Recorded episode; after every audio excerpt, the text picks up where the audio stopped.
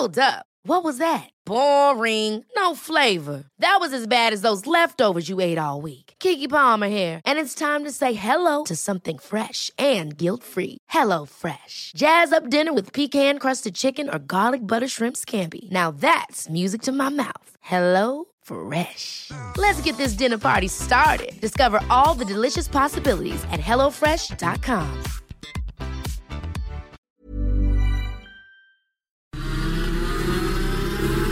La misma Adela, pero en una nueva pauta.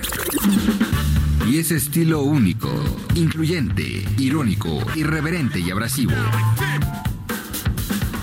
Aquí empieza Me lo dijo Adela, El Heraldo Radio. Imagen del día.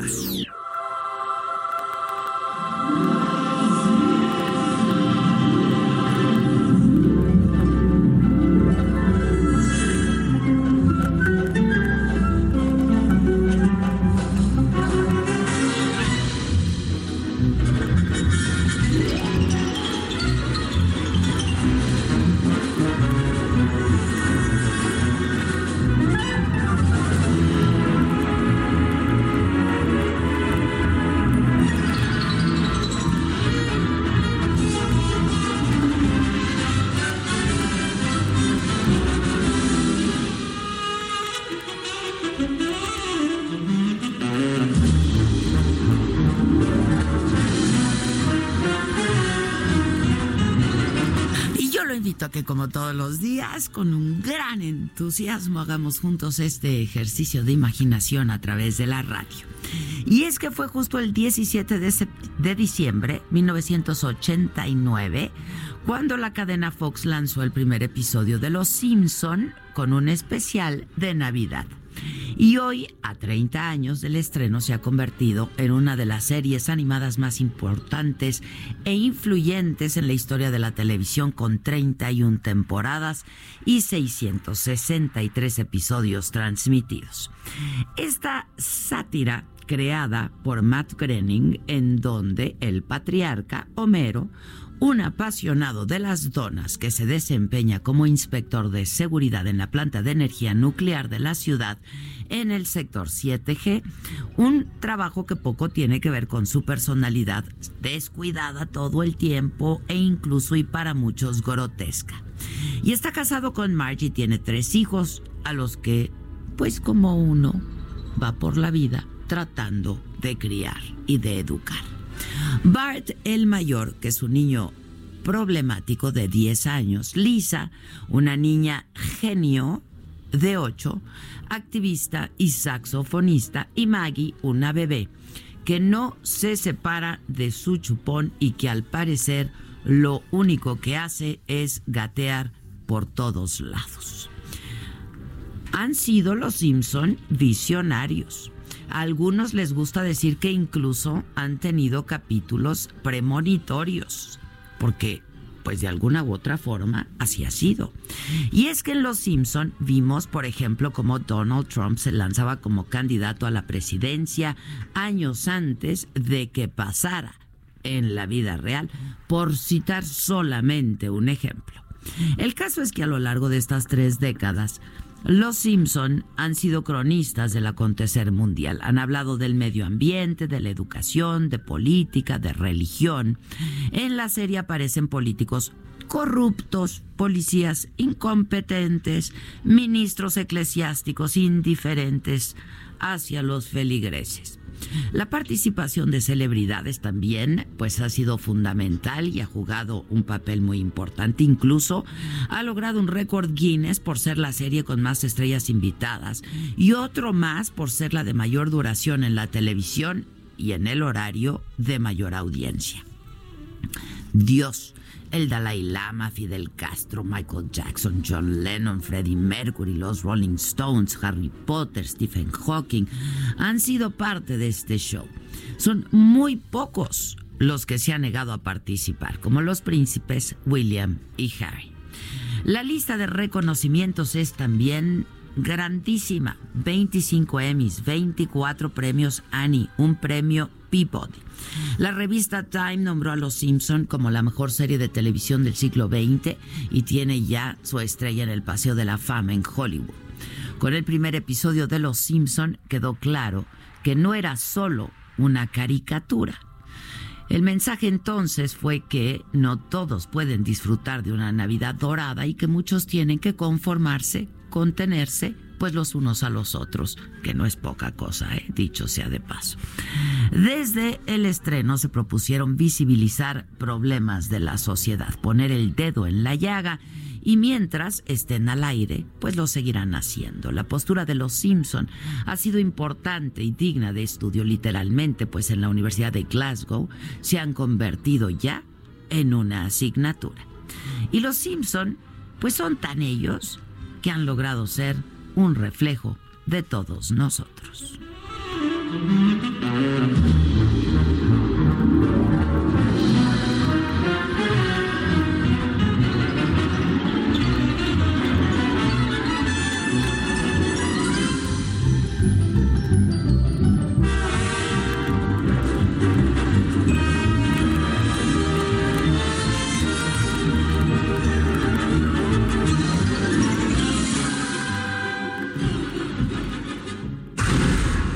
Resumen.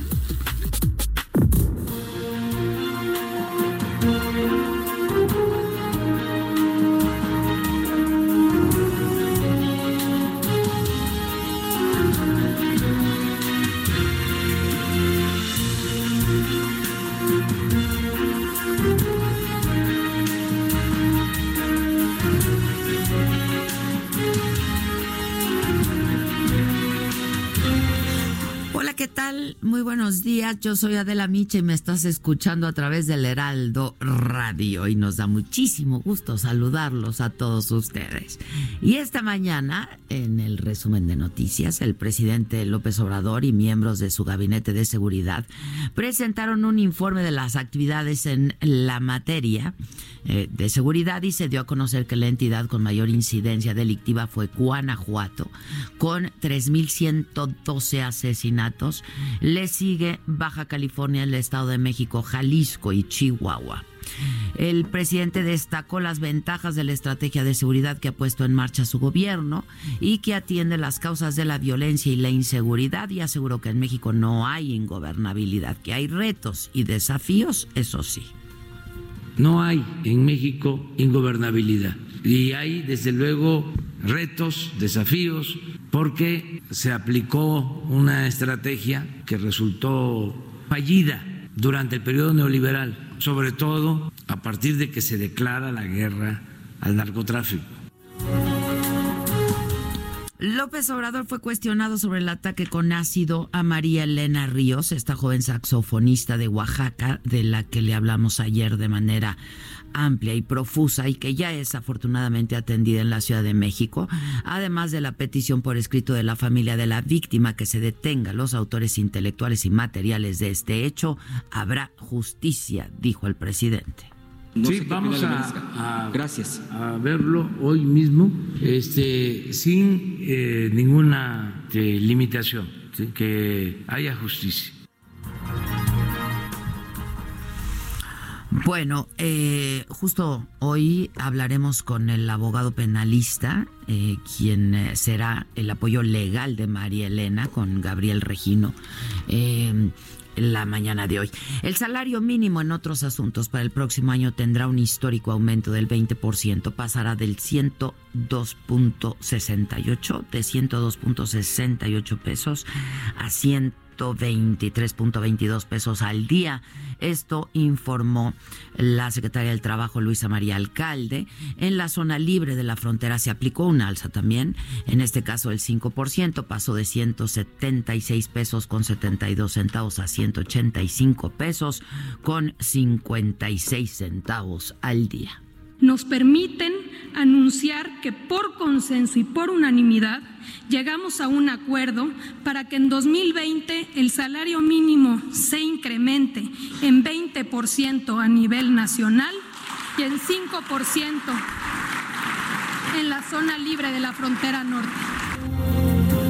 Bueno, justo ya tenemos en la línea a Gabriel Regino, el abogado penalista de eh, María Elena, como les comentaba, María Elena Ríos. Eh, ya lo tenemos en la línea telefónica. Gabriel, ¿cómo estás? Buenos días. Adela, ¿qué tal? Muy buenos días para ti y para toda tu amplia audiencia. Igualmente, Gabriel. Oye, este, bueno, pues el día de ayer en este espacio hablamos con la hermana justo de eh, María Elena, María Elena Ríos eh, y dimos a conocer, pues, eh, de manera amplia eh, este caso. Y pues yo creo que la petición eh, es legítima, no solamente que se atienda a esta joven y que se le dé todo el apoyo. Eh, de, de, salud que requiere y que será un proceso largo y sin duda doloroso, pero también legal ahora contigo, el apoyo legal. ¿Qué, ¿Qué procede en este caso, eh, Gabriel? Porque lamentablemente han habido otros casos similares que se han, quedado en, la impunidad, Gabriel. Así es, mira, Adela, estamos viviendo eh, una pandemia y no podemos quedarnos de brazos cruzados. Es inadmisible que la mujer en México viva con miedo, viva con temor, y que además muchas mujeres hayan perdido la vida ante actos que se pudieron evitar y que por determinadas circunstancias no se evitaron y que ahora se convirtieron en una dramática estadística.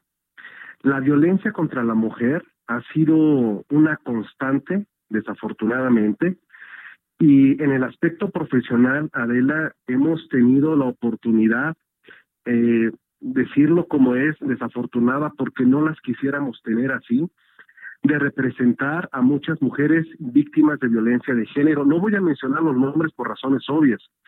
Hace eh, algunos, eh, varios meses, una dama va caminando por las calles de la Condesa y un sujeto energúmeno la abusa en la calle. Eh, se logró en ese caso pues dar con su identidad y que fuera condenado eh, hubo otros casos en los que, pues, afortunadamente, nuestra intervención fue tardía porque ya la persona había perdido la vida de una manera terrible. Se logró que se condenara al agresor. Hace un par de semanas, eh, Adela, en, en determinado estado de la República, asistimos a una mujer eh, víctima de violencia de género y, y, y, lo voy a decir, si me permites, con las palabras como son, Adela. Uno con, con el género masculino puede escuchar, pero no tiene uno la capacidad de sentir y asimilar lo que la mujer está viviendo. Y ese día, antes de entrar a la audiencia, llegó su expareja, bueno, todavía pareja porque estaban en proceso de divorcio también, y la dama comenzó a temblar de una, de una forma incontrolable de miedo, incontrolable. Uno, uno, uno no puede expresar lo que se siente y lo que debe de sentir ella. Entonces, este tipo de cosas no deben de subsistir y entonces en el campo de los abogados he invitado a muchos de mis colegas a que apoyemos estas causas porque los estados y el gobierno federal pues no se dan abasto, es una pandemia. Eh, eh, nos enteramos de desapariciones de mujeres, mujeres golpeadas, mujeres asesinadas, y esto tiene que parar, tiene que parar. Y lo que tenemos que hacer es que independientemente de que haya acciones legislativas, de que incrementen los feminicidios, se modifiquen el tipo de lesiones, tenemos que acabar con un grave fenómeno que acompaña la violencia, que es la impunidad, la impunidad. En el caso de Elena, fue víctima de uno de los ataques más, más deleznables que pueden existir. Algo que ha ocurrido en otras latitudes del mundo, en Colombia, que ha empezado a ocurrir en nuestro país y que le ha cambiado la vida drásticamente porque alguien le dijo a otra persona, haz esto. Pero ahora lo que nosotros vamos a hacer, Adela, es acompañar a las autoridades, quieran o no quieran, para que se dé con el autor material, con el autor intelectual y vaya a la prisión porque eso es una tentativa de feminicidio. No puede quedar clasificado como unas simples lesiones. Esos actos de odio que se dan hacia la mujer porque no quiso estar conmigo, o esas frases, o eres mía o de nadie, tenemos que abolirla. Gabriel, y así está tipificado, ¿eh? Como lesiones nada más. Sí, como lesiones. es, no, es inaudito, o sea, no puede ser así. Ahora, en el caso de María Elena, nosotros hablábamos con su hermana el día de ayer. Este, no sé si tú ya tuviste oportunidad de hablar con la misma María Elena o solo has tenido contacto con la familia. En estos momentos está por ingresar a una nueva operación, o sea, está pasando un calvario, un calvario tremendo, entonces están preparándola para, para quirófano. Me lo puedo imaginar, este, y, entiendo que ayer tuvo una, pues una crisis nerviosa, ¿no? Este, porque sí, eh, pues va a ser un proceso largo y un proceso sin duda doloroso en todos sentidos, ¿no? Este, ¿qué posibilidades hay? Porque ella ha dicho el nombre y el apellido del autor intelectual de su, de la agresión de la que fue víctima. Así es. Y lo que estamos haciendo nosotros, porque nos vamos a trasladar en breves horas a Oaxaca de León, Oaxaca, es recabar entrevistas porque como asesores jurídicos, como abogados de la víctima, tenemos la capacidad y la facultad legal para hacerlo, para apoyar a la fiscalía, para en su caso pedir que salga de Oaxaca si está dentro de un radio de control político de la posible eh, persona responsable, para que sea trasladado a la capital el caso, darle un seguimiento puntual, porque tenemos que ver qué actos de investigación están pendientes, pero no vamos a permitir que esto se quede en una estadística más. Los que lo hicieron lo tienen que pagar ante la ley. ¿Tú te acercaste a los familiares, Gabriel? Hubo una comunicación porque hemos tenido ya casos similares y entonces hubo una búsqueda que nos hicieron para ver si podíamos representarlos y nosotros con muchísimo gusto, lo digo si me permites, representamos gratuitamente, gratuitamente. Justo te lo iba a preguntar porque a las, a las, víctimas. De este justo te lo iba a preguntar porque pues ayer que hablábamos con la familia pues no no tiene posibilidades de tener una una representación legal, no bueno no tiene eh, tampoco para ser atendida, ¿no? Este, eh, físicamente. Entonces, eh, pues, pues menos una representación legal que que, le dé un escenario optimista y de, de, buen éxito, ¿no? Así es. Y esto es completamente como se dice en la práctica legal pro bono, es decir, sin un centavo se cobra, como hemos actuado en casos similares, porque también la abogacía tiene un compromiso social. La abogacía privada, pues está bien, cada quien e-, elegimos, pero también tenemos que tener conciencia social de apoyar a la gente que está en este tipo de, de situaciones. Y todas las personas que estén en una circunstancia similar, que tengan miedo de denunciar o que hayan denunciado y que vean que no se avanza, con muchísimo gusto nuestras oficinas, nuestras colegas, nuestras abogadas, nuestros abogados, estamos para orientarlas y en su caso acompañar, hacer todo el acompañamiento en las etapas necesarias, de poderles acercar con instituciones, todo lo que sea necesario. Finalmente te pregunto, estamos hablando con Gabriel Regino, quien eh, es el abogado penalista, el apoyo legal de María Elena Ríos. Eh, finalmente te pregunto, eh, ¿qué, ¿qué posibilidades tiene la familia y la víctima de tener pues algún tipo de apoyo en cuanto a seguridad porque ellos han denunciado amenazas por parte de el supuesto autor intelectual. Efectivamente, y estamos también en eso porque necesitamos ahorita recabar los datos de las amenazas que han sufrido los familiares. Hay dos menores de edad que están en riesgo en estos momentos y que vamos a solicitar inclusive el apoyo de la Cancillería a través de su titular, el licenciado Marcelo Ebrard, para conseguirles visas humanitarias a dos eh, menores de edad para que puedan ser extraídos del lugar donde se encuentran actualmente e ir con sus familiares que se encuentran en los Estados Unidos. Hay mucho que hacer en este caso y hay que evitar a toda costa que alguien que supuestamente tenga mucho poder político, por más poder que tenga, no se salga con la suya y no genere mayores prejuicios a personas inocentes. Ustedes ya pidieron como como como abogados y como representantes legales de la víctima Gabriel la carpeta de investigación que se abrió en el estado de Oaxaca. Estamos en la solicitud de ello que se presente el día de hoy en Oaxaca de León para poder tener el acceso a todos los registros y vamos a aprovechar obligación de proporcionarlo, consultar, Así es, y consultar el expediente, sino también para entrevistar a todos los testigos posibles. Bueno, pues ¿te parece que estemos en contacto, Gabriel? Es un tema que, supuesto que pues, también nos ha interesado desde siempre y, poder acabar con esto y, y con la impunidad que hay hacia, hacia este tipo de abusos y de agresiones de género, sin duda. Todos, todos tenemos que hacerlo, todos nos tenemos que juntar. Si una mujer nos dio la vida, vamos a defenderla con la nuestra. Te agradezco mucho, Gabriel, y estemos en contacto. Gracias, ¿eh? Un fuerte abrazo. Gracias, buen día. Muy buenos días. Bueno, continuando con esto, eh, con nuestro resumen informativo, les hablaba ya del, del salario mínimo, que se acordó tener un, un aumento del 20%, un 5% en eh, los eh, estados fronterizos. Eh, y bueno, sobre el Trato de Libre Comercio, el TEMEC, los agregados no son inspectores laborales, esto aclaró Estados Unidos a México en una carta enviada al subsecretario Jesús Seade. Robert eh, Leitzinger, representante comercial de Estados Unidos, explicó que los cinco enviados, se habla de estos addendums, los agregados que se hicieron por parte de Estados Unidos al tratado, van a proveer asistencia técnica y estarán sujetos a las leyes mexicanas. Aseguran que las verificaciones se van a realizar exclusivamente por panelistas independientes, como se acordó en el protocolo modificatorio del TEMEC. Así lo explicó ya el subsecretario Jesús Seade.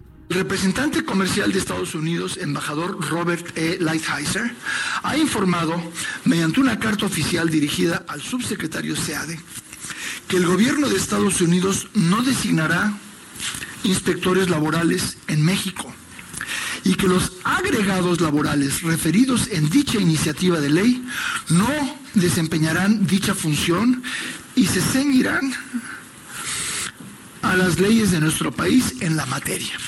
Thank you.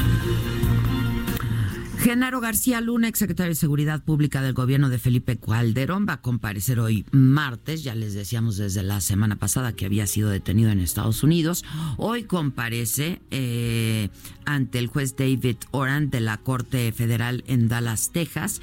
Y se prevé que en la audiencia García Luna se ha informado sobre su eventual traslado a la Corte de Distrito en Brooklyn, en Nueva York. García Luna renunció a su derecho de tener apoyo consular. La Comisión Nacional de Honestidad y Justicia de Morena del partido ordenó separar en un plazo de tres días hábiles a la senadora Lili Telles del grupo parlamentario de esa Cámara. Los integrantes de la comisión consideraron que la senadora no comparte ni respeta ni representa lo establecido en los documentos básicos del partido, por lo que no puede pertenecer a la bancada.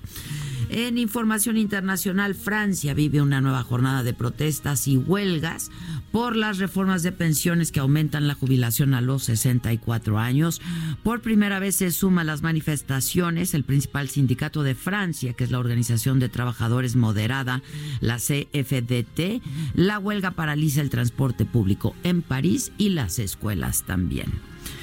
El Papa Francisco ordenó eliminar el secreto pontificio en casos de pederastia. Se trata de una decisión histórica en la lucha contra los abusos sexuales cometidos en la Iglesia Católica. Esta medida era una de las reivindicaciones de las víctimas de abusos eh, a menores por parte de miembros del clero, ya que con las reglas del silencio y confidencialidad se protegía a los agresores. Y Alemania, que busca cubrir con extranjeros 1.4 millones de empleos, la canciller Angela Merkel encabezó una reunión de alto nivel con empresarios, ministros y sindicatos para acelerar la entrada de trabajadores especializados al país. En los tranvías de Berlín aparecen carteles que invitan a los viajeros a trabajar como conductores. Son las 10 de la mañana con 25 minutos. Vamos a hacer una pausa, regresamos con eh, el resto de nuestra información, el clima, eh, los deportes, los espectáculos, el chiquito, lo macabrón, etcétera. Luego de una pausa, yo soy Adela Micha y me estás escuchando a través del Heraldo Radio. Son las 10 con 25 y ya volvemos. ¿Cómo te enteraste? ¿Dónde lo oíste? ¿Quién te lo dijo? Me lo dijo Adela. Regresamos en un momento con más de Me lo dijo Adela por Heraldo Radio. Continuamos con el estilo único y más incluyente, irónico, irreverente y abrasivo en Me lo dijo Adela por Heraldo Radio. La entrevista.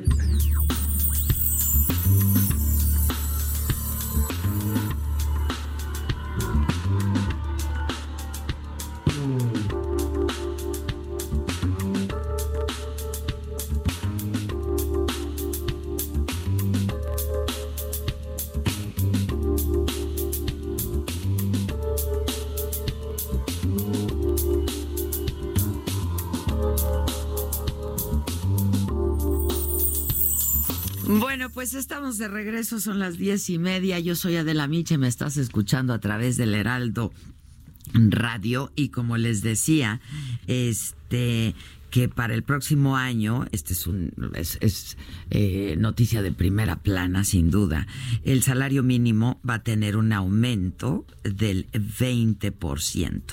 Es un aumento histórico eh, y alguien que ha pugnado mucho por ello es Gustavo de Hoyos, presidente de la Coparmex, y lo tenemos en la línea telefónica. ¿Cómo estás, Gustavo? Buenos días. Hola Adela, muy buenos días, qué gusto saludarte. Este, pues efectivamente, eh, un día histórico, el día de ayer, cuando se da a conocer eh, lo que será el salario mínimo general para 2020. histórico, si me permites, en varios sentidos. Primero, porque es producto de un gran acuerdo entre los dirigentes sindicales, eh, de los trabajadores y los dirigentes empresariales eh, que hemos logrado encontrar la manera de dar este salto cuántico, déjame decirlo así, eh, que veníamos empujando ya desde 2016. lo que ayer se anunció, el pasar de 102,68 a 123,22 en todo el país, a excepción de la región fronteriza que pasa a 185,56, nos coloca ya de facto eh, un 19% arriba de la línea de bienestar que ha fijado Coneval como objetivo para que una persona que trabaja en la formalidad no esté en condición de pobreza. Déjame explicarte por qué lo importante este brinco. Apenas en 2016 estamos en un 60%, eh, digamos, de la ley de bienestar, es decir, solamente se alcanzaba el 60% de lo requerido para no ser pobre. Ahora con este nuevo incremento, conforme a los indicadores de Coneval, estaremos un 19% arriba, lo cual me parece es un gran, una, una gran noticia para el país. Y en segundo lugar, y tal vez en esto sea lo más esperanzador, que a partir de, la, de este logro que estamos hoy celebrando, nos hemos trazado de manera conjunta una ruta hacia adelante para que de aquí probablemente al 2025, si somos muy eficientes en 2024, podamos alcanzar el objetivo de fondo, que es la línea de bienestar familiar. Yo lo he venido mencionando desde hace tiempo como dos por cuatro, que significa que con el trabajo de dos personas en la formalidad, aunque estén en el nivel más bajo de remuneración, que es el salario mínimo, pueda mantenerse una familia de cuatro, que es el promedio de las familias mexicanas. Eso significaría en números absolutos que si hoy estuviéramos logrando ese objetivo, el salario mínimo estuviera en 207 con 16 centavos. Nos falta, por lo tanto, un largo tramo por recorrer. Tenemos que pasar de estos 123,22 a 207,16, que con la inflación que va a estar evolucionando tal vez sea para 2024 algo así como 245, 246 pesos, pero lo más importante es que ya por dos años consecutivos hemos logrado esta evolución sin alterar la economía, sin crear inflación, y me parece por ello que efectivamente, como bien lo califica, es un día histórico. Este, ahora dime algo, porque, bueno, esto es también producto de un trabajo que se viene realizando desde hace algunos años, ¿no? Este, Gustavo. Desde 2016, la parecer exacto, nosotros en 2016 salimos al Monumento a la Revolución, eh, ahí hicimos una promesa con el país de impulsar la nueva cultura salarial, ahí trazamos una ruta, nos comprometimos y a partir de entonces, primero la Coparmex y paulatinamente otros actores, donde hay que reconocer también el papel que jugaron personajes como Salomón Chertorinsky, el propio senador Mancera, fuimos empujando en esta dirección y es lo que hoy permite tener este logro tan importante. Pero bueno, un salto cuántico, esas características en un país del tamaño de México, pues no se construye de un año para otro. Afortunadamente, con consistencia, con responsabilidad, con tenacidad, eh, ahora hemos llegado a este primer objetivo, lo digo con toda claridad, no estamos satisfechos, estamos sí contentos porque se logra este segundo escalón, pero queremos llegar a, la cima, que es precisamente garantizar que en automático, si un trabajador mexicano, no importa que tenga un día de antigüedad y no importa que no tenga, digamos, una gran capacitación, si está en la formalidad, el nivel de remuneración que tiene debe ser suficiente para que no esté condenado a vivir en pobreza.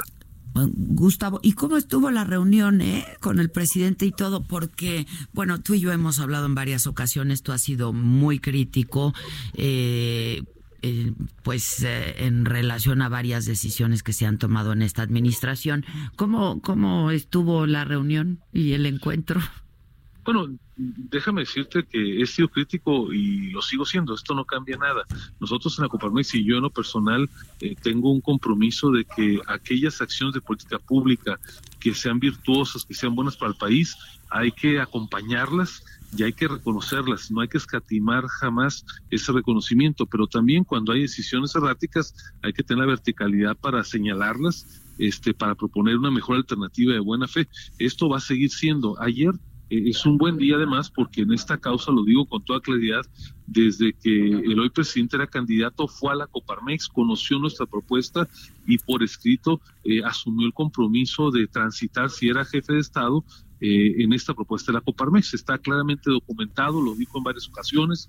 ayer hizo un reconocimiento a esta tarea, digamos, precursora de la Coparmex, a la que luego se sumó ya todo el sector, y me da mucho gusto que podamos coincidir en algo que es, digamos, de tan profundo calado para el país. Enhorabuena, ojalá que este tipo de coincidencias estén en lo cotidiano. De parte de la Coparmex siempre hay por delante la buena fe, la, claridad para poder este, acompañar sin reserva alguna, sin resentimientos de ningún tipo, sin fundamentalismos, eh, todo aquello que sea bien para el país. Tú como representante, eh, como, pues eh, sí, como representante de de, varios empresarios, aunque el presidente ha dicho que tú en realidad eh, no pues no representas a los empresarios, que más bien este parecieras dirigente de un partido porque tú quieres ser eh, gobernador de Baja California, cosa que yo también te he preguntado en repetidas ocasiones, Gustavo. Sí, así es. Bueno, mira, me parece que en ocasiones cuando hemos sido críticos, que no han sido pocas ocasiones, de decisiones del presidente de su gobierno. Apenas el día 10 eh, de diciembre, cuando se firmó el protocolo eh, complementario del TEMEC. Yo dije su gobierno había actuado con impericia, ah, señalé claramente que habían cedido más de la cuenta y dije también que si seguíamos una semana más, a lo mejor hasta seguíamos el mismo de Tehuantepec. A lo mejor ese señalamiento pues le molestó al presidente y fue cuando hizo este calificativo de que yo era un dirigente con inspiración partidaria, nada más alejado de la realidad. Yo represento a la Coparmex, es el más antiguo sindicato patronal de este país, defendemos empresas, defendemos empleos y defendemos un proyecto de Es el papel que ha jugado, tú lo conoces muy bien a Coparmex a lo largo de 90 años. No es la primera vez que un dirigente, eh, digamos, tiene posicionamientos este, firmes. A veces se olvida nuestro origen, pero ahí estuvo Andrés Marcelo Sá en la época de Echeverría, ahí estuvo Manuel Cloutier. Este, tenemos una larga tradición de no ser complacientes con el poder. Y cuando vemos decisiones que nos parecen desafortunadas, pues a lo mejor muchos las piensan, nosotros las decimos. Eh, yo estoy comprometido, respondo directamente a tu pregunta, este, con la dirigencia empresarial. No tengo absolutamente ni remotamente la idea de contender por la gobernatura de mi estado, lo he dicho hasta el cansancio, lo he probado en anteriores elecciones, a mí ya tienen algunos añitos haciéndome candidato a muchas cosas y yo he dicho que mi interés está en la representación empresarial. Bueno, ahora, eh, y finalmente te pregunto, Gustavo de Hoyos, em, sobre el TEMEC y sobre los agregados que se le han hecho, tú has dicho que le faltó impericia al subsecretario, eh, pero en realidad, eh, pues pareciera que se antoja como pues imposible prácticamente que no tuvieran conocimiento de estos agregados, ¿no? El presidente ha dicho que los metieron los eh, en Estados Unidos de manera clandestina. Este, pues a, a, mí me parece muy poco probable que el subsecretario Seade no hubiera leído los agregados y no estuviera de acuerdo con ellos, ¿no? Mire, nunca sabremos si lo conocía o no lo conocía, pues está su dicho de por medio.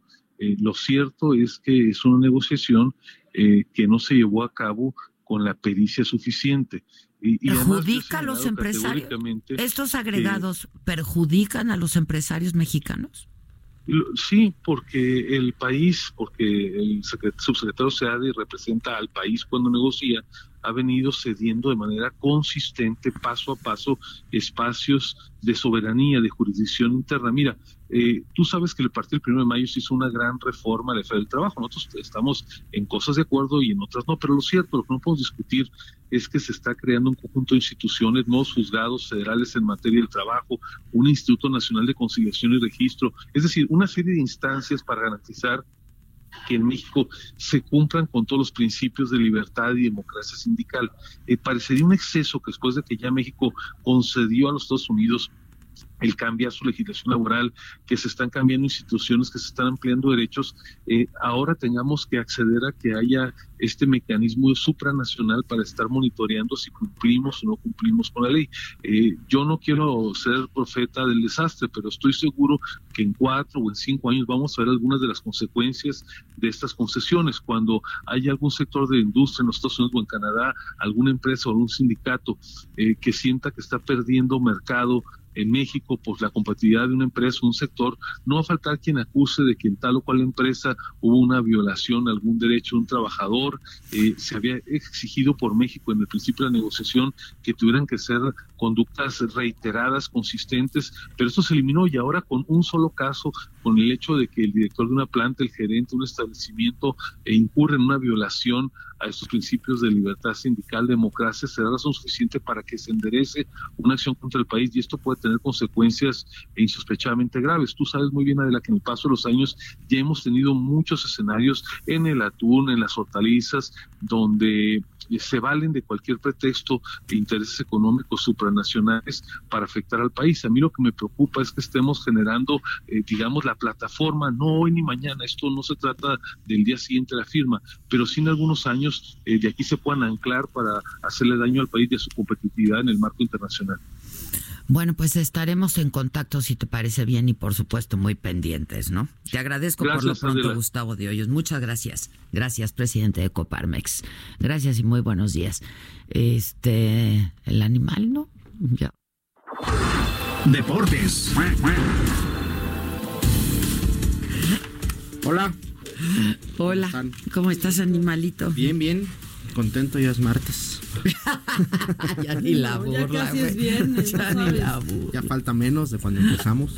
Es cierto, es cierto, es cierto. me dice, le digo a Maca, eh, ayer, hoy en la mañana, le digo, no, pues me siento cansadísima.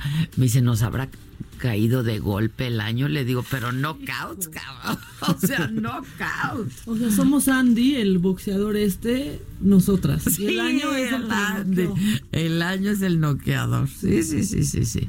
Pues, pues hablando de, boxeadores, eh, te comento que Saúl, Saúl El Canelo Álvarez, eh, pues está nominado para ser el boxeador del año por la Asociación de Escritores de Estados Unidos. Sí, lo, llevamos ayer en Saga, está padre, ¿no? Muy, bien por Saúl que ha hecho un gran año, él, tuvo un gran año a base de golpes, literal, eh, pues sin duda se, merecería estar, pues, digamos, instalado ahí como el mejor boxeador del, del, año. Eh, por otra parte, comento que también eh, pues Monterrey se declara listo para enfrentar a Liverpool en el Mundial de Clubes. Mohamed eh, comenta que está ilusionado eh, de ganarle a Liverpool, que es bastante complicado ya que este equipo inglés eh, pues viene haciendo las cosas bastante bien en la Premier League, 16 ganados, realmente viene con un paso imparable, campeón de Champions. Bueno, pues el equipo mexicano se va a medir ante este gigante del fútbol internacional y sin duda va a ser un gran partido, por lo cual los regiomontanos ilusionados de poder ser el primer equipo está padre. de meterse a una final del Mundial de Clubes. Vamos a ver cómo le va al equipo de Antonio Mohamed. Eh, por otra parte, también te comento que pues ya está Sebastián Jurado firmado con el Cruz Azul. Este jovencito que despertó mucho interés tras luego, eh, luego de que el conjunto de Veracruz fue desafiliado.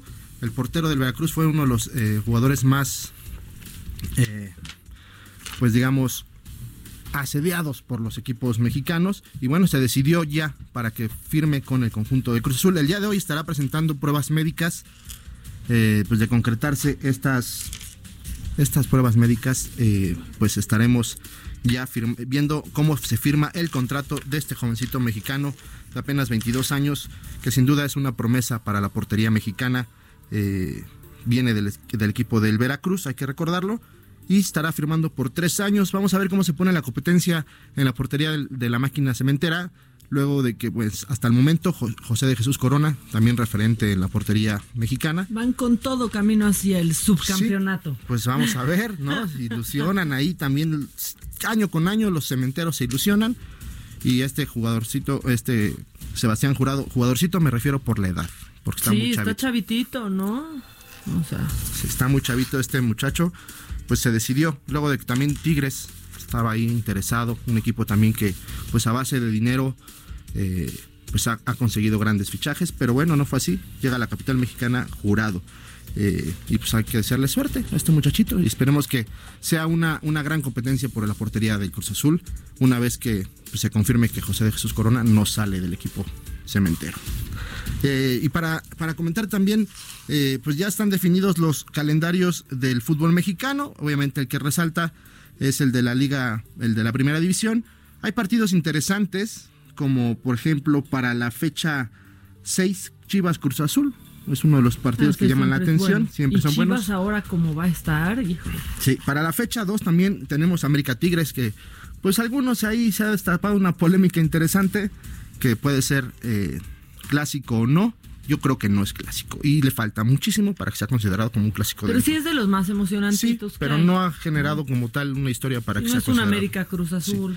Y de clásicos, pues te comento que el más importante del fútbol mexicano, sin duda, es el del América contra las Chivas. Ese es el clásico nacional que es para la fecha 14. Ok. Entonces ya están definidos algunos, eh, bueno, algunos, el calendario completo del fútbol mexicano y vamos a ver cómo se desarrolla este torneo que sin duda pinta para ser interesante, como lo comentabas, como equipo como Chivas que se ha reforzado bastante bien. Sí, yo ya quiero ver por primera vez en mi vida, quiero ver a Chivas. Oye, y que Ronaldinho no ya es eh, ciudadano morelense, que Pues es muy amigo, muy amigo del gobernador. Pues sí, pero una cosa es una cosa y otra cosa es otra cosa. Pues ya sabes, ahí estamos. Eh, son, son grandes futbolistas, fueron grandes futbolistas los dos. ¿no? Sí, como gobernador es un gran futbolista. Sí, sin duda alguna. Y apenas acaban de coincidir en un partido amistoso, un partido de exhibición, no, no amistoso, un partido de exhibición. Y yo creo, pues de ahí se avivó la relación. Y se llevó el, pues se llevó este reconocimiento de ciudadano morelense. Entonces, pues que se cuide porque las cosas en Morelos Está están complicado. ¿no? Ya que se cuide Ronaldinho. Así que se cuide y, pues vamos a ver qué, cómo se, se desarrolla los deportes, Maca. Ya estás, patito. Gracias. Caliente.mx, más acción, más diversión presenta todo listo para la semifinal del Mundial de Clubes. Con un reto bastante difícil, este miércoles Rayados enfrenta a Liverpool, con la esperanza de arrebatarle un boleto para la gran final. Los Reds llegan con un récord de miedo en la Premier League, de 16 ganados y un empate, mientras que Monterrey tuvo una liguilla bastante sorprendente al eliminar sin tanto problema a sus adversarios. ¿Podrá la pandilla hacer el milagro navideño? Si te late que sí y te quieres llevar una buena lana, entra en este momento a caliente.mx métele 400 pesos a su favor y podrías cobrar hasta 4 mil pesos. Descarga la app, regístrate y recibe 400 pesos de regalo. Vive al máximo tu pasión. Entra ahora a caliente.mx, regístrate y recibe 400 pesos gratis para que comiences a apostar en vivo a tu deporte favorito. Recuerda que al jugar con nosotros podrás disfrutar del streaming de las mejores ligas del mundo. Caliente.mx, más acción, más diversión. Caliente.mx, más acción, más diversión presentó. Y por el equipo local en la portería el contador Rivas, en la defensa Rivas, en la media Rivas, en los extremos y en la delantera también Rivas. Si juegas con nosotros, juegas en tu deporte favorito. Baja la app y obtén 400 pesos de regalo. Caliente.mx. Más acción, más diversión. Seguro de QQSP 404.97. Solo mayores de edad. Términos y condiciones en caliente.mx. Promo para nuevos usuarios. ¿Cómo ponerle al chiquito?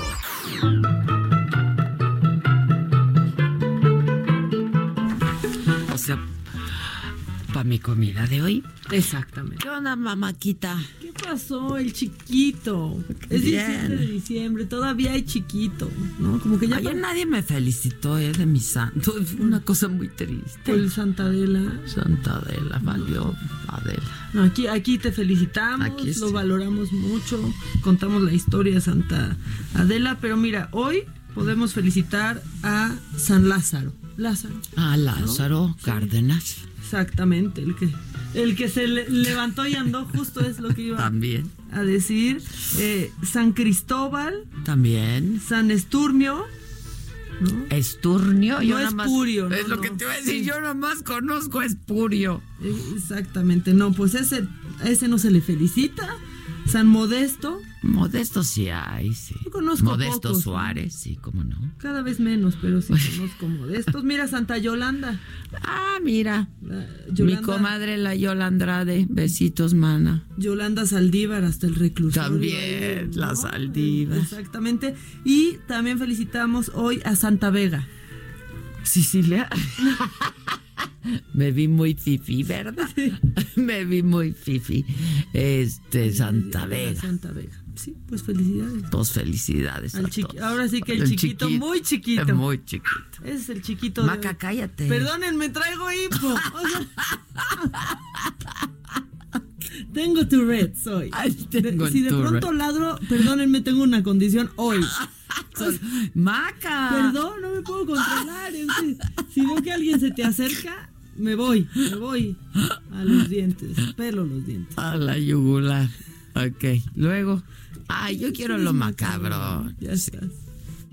Lo macabrón. Bueno, pues lo macabrón está. Vamos a ir de la risa al enojo, ¿eh? como primeros actores y tal vez al llanto, porque otra vez en Guadalajara, pues hay un Lord. Este es Lord Mantenimiento. Está loco, Adela. Se llama Ricardo López Hidalgo. Y en estos casos, la verdad es que sí hay que decir nombres, apellidos, casi que colonias en donde Todo, viven. ¿no? código postal. Exactamente. Él vive en un lugar en, en Zapopan que se llama Hacienda Santa Lucía. Y pues sabes que, que se ha atrasado, perdónenme, ¿eh? que se ha atrasado tantito en el mantenimiento. Y pues la administradora le está diciendo así, oiga, ¿Cuánto es tantito? Oiga, don Ricardo, pues unos meses, no, no dicen cuántos. Ah. don Ricardo, a ver si ya me paga el mantenimiento. Y que se enoja de la. ¿Y qué hizo? Y que destruye el coche de la administradora y que lo graban y es un loco. Vamos a escucharlo. Ricardo, por favor. Por favor. Vuélvete a meter conmigo. Ricardo, por favor. Vuélvete a meter Por favor, Ricardo. Por favor. Ya, por favor, ya, ya lo acabaste, por favor. Por favor, Ricardo. Ya, Ricardo. Pues, ya, Ricardo, por favor. Por favor. Por favor. Conmigo, ¿ah? Por favor. Conmigo. Bueno, Ricardo, por favor. Ricardo, por favor. Perra maldita. Por favor, Ricardo. ¿Yo qué te he hecho? Ya, Ricardo, ya acabaste con él, por favor. Ricardo, Menos mal que fue al coche, ¿no? Sí, digo. o ¿Y sea, ya está en la cárcel. va- no, que va a estar en la cárcel si solamente está siendo exhibido aún en redes sociales. Esperemos que sí pase, porque aparte al principio del video le dice, te voy a matar. Así lo dice, se escucha, se ve su cara. Y pues Ricardo López Hidalgo, este, pues yo creo que está a punto de enfrentar unos, unos problemas serios, ¿no? Pues, o Con sea, la Por justicia. lo pronto en la cárcel, Pues ¿no? en, en el mundo ideal, ¿no? Sí debería de, de suceder, de suceder eso. ¿Cómo ves? O sea, encima de todo.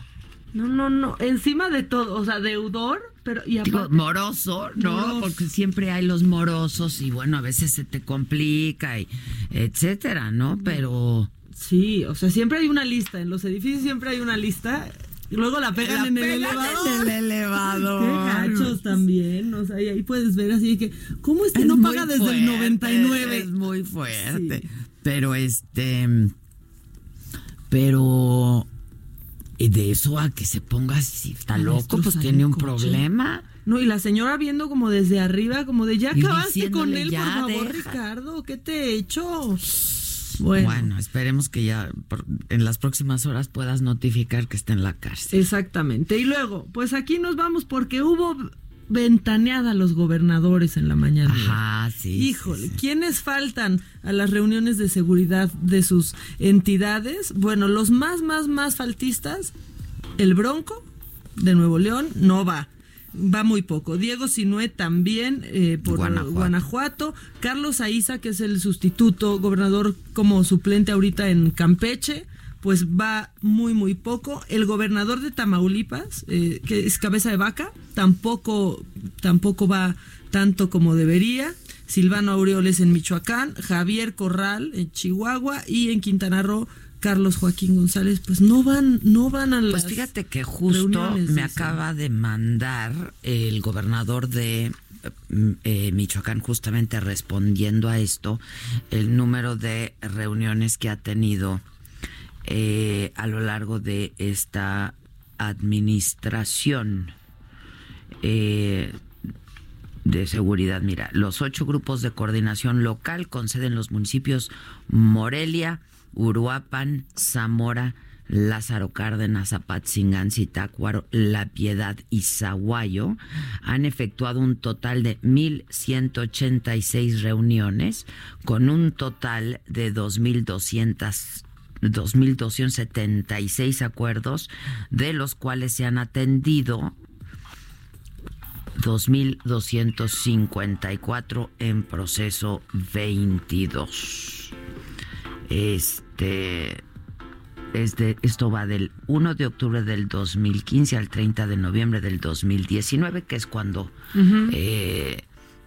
cuando asume como gobernador Aureoles, dice, se han realizado 1.392 reuniones de grupo de coordinación estatal y local en Michoacán. No sé si haya un pase de lista o... o sí, ¿no? ¿De dónde se saca? La que, lista? que no han atendido y pues ahora sí que presente, presente, ausente, ausente. levante la manita el que vino, ¿no? Exacto, pero bueno. Sí, ya responderán los, los gobernadores, ¿no? Que, que Exacto. ahí salieron. Sí, a mí me lo mandó ahora, me lo mandaron de Michoacán, este es el de Michoacán, pero pues hay otros seis, siete. Sí, falta Tamaulipas. Guanajuato, Tamaulipas. También, Quintana Roo también falta, este Campeche también, entonces bueno, pues a ver, a ver qué dicen ellos. Y luego ves que ya llegó nuestra pista. Nuestra pista que no es de hielo, porque ¿quién quiere hielo? Qué padre, una pista de acrílico. ¿No te emociona muchísimo? El otro día me mandaron unas fotos que está súper, súper. Se ve súper triste, ¿verdad?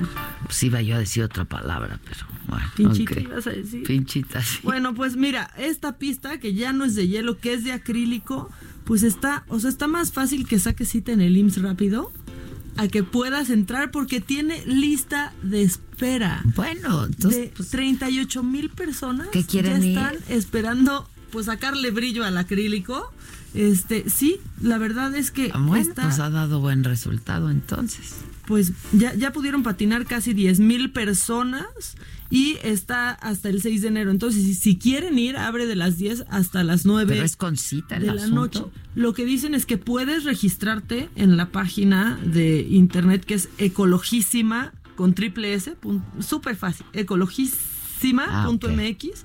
Ahí puedes hacer tu reservación, máximo hasta cuatro personas puedes poner.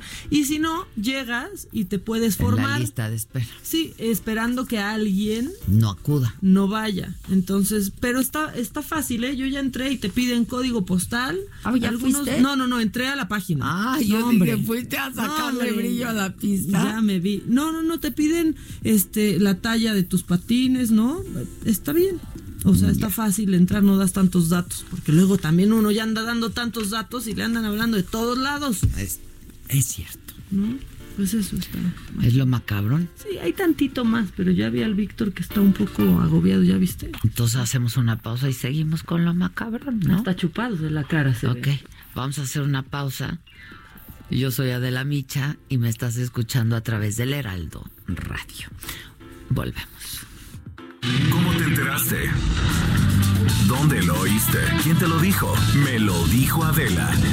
Regresamos en un momento con más de Me lo dijo Adela por Heraldo Radio. Continuamos con el estilo único y más incluyente, irónico, irreverente y abrasivo en Me lo dijo Adela por Heraldo Radio.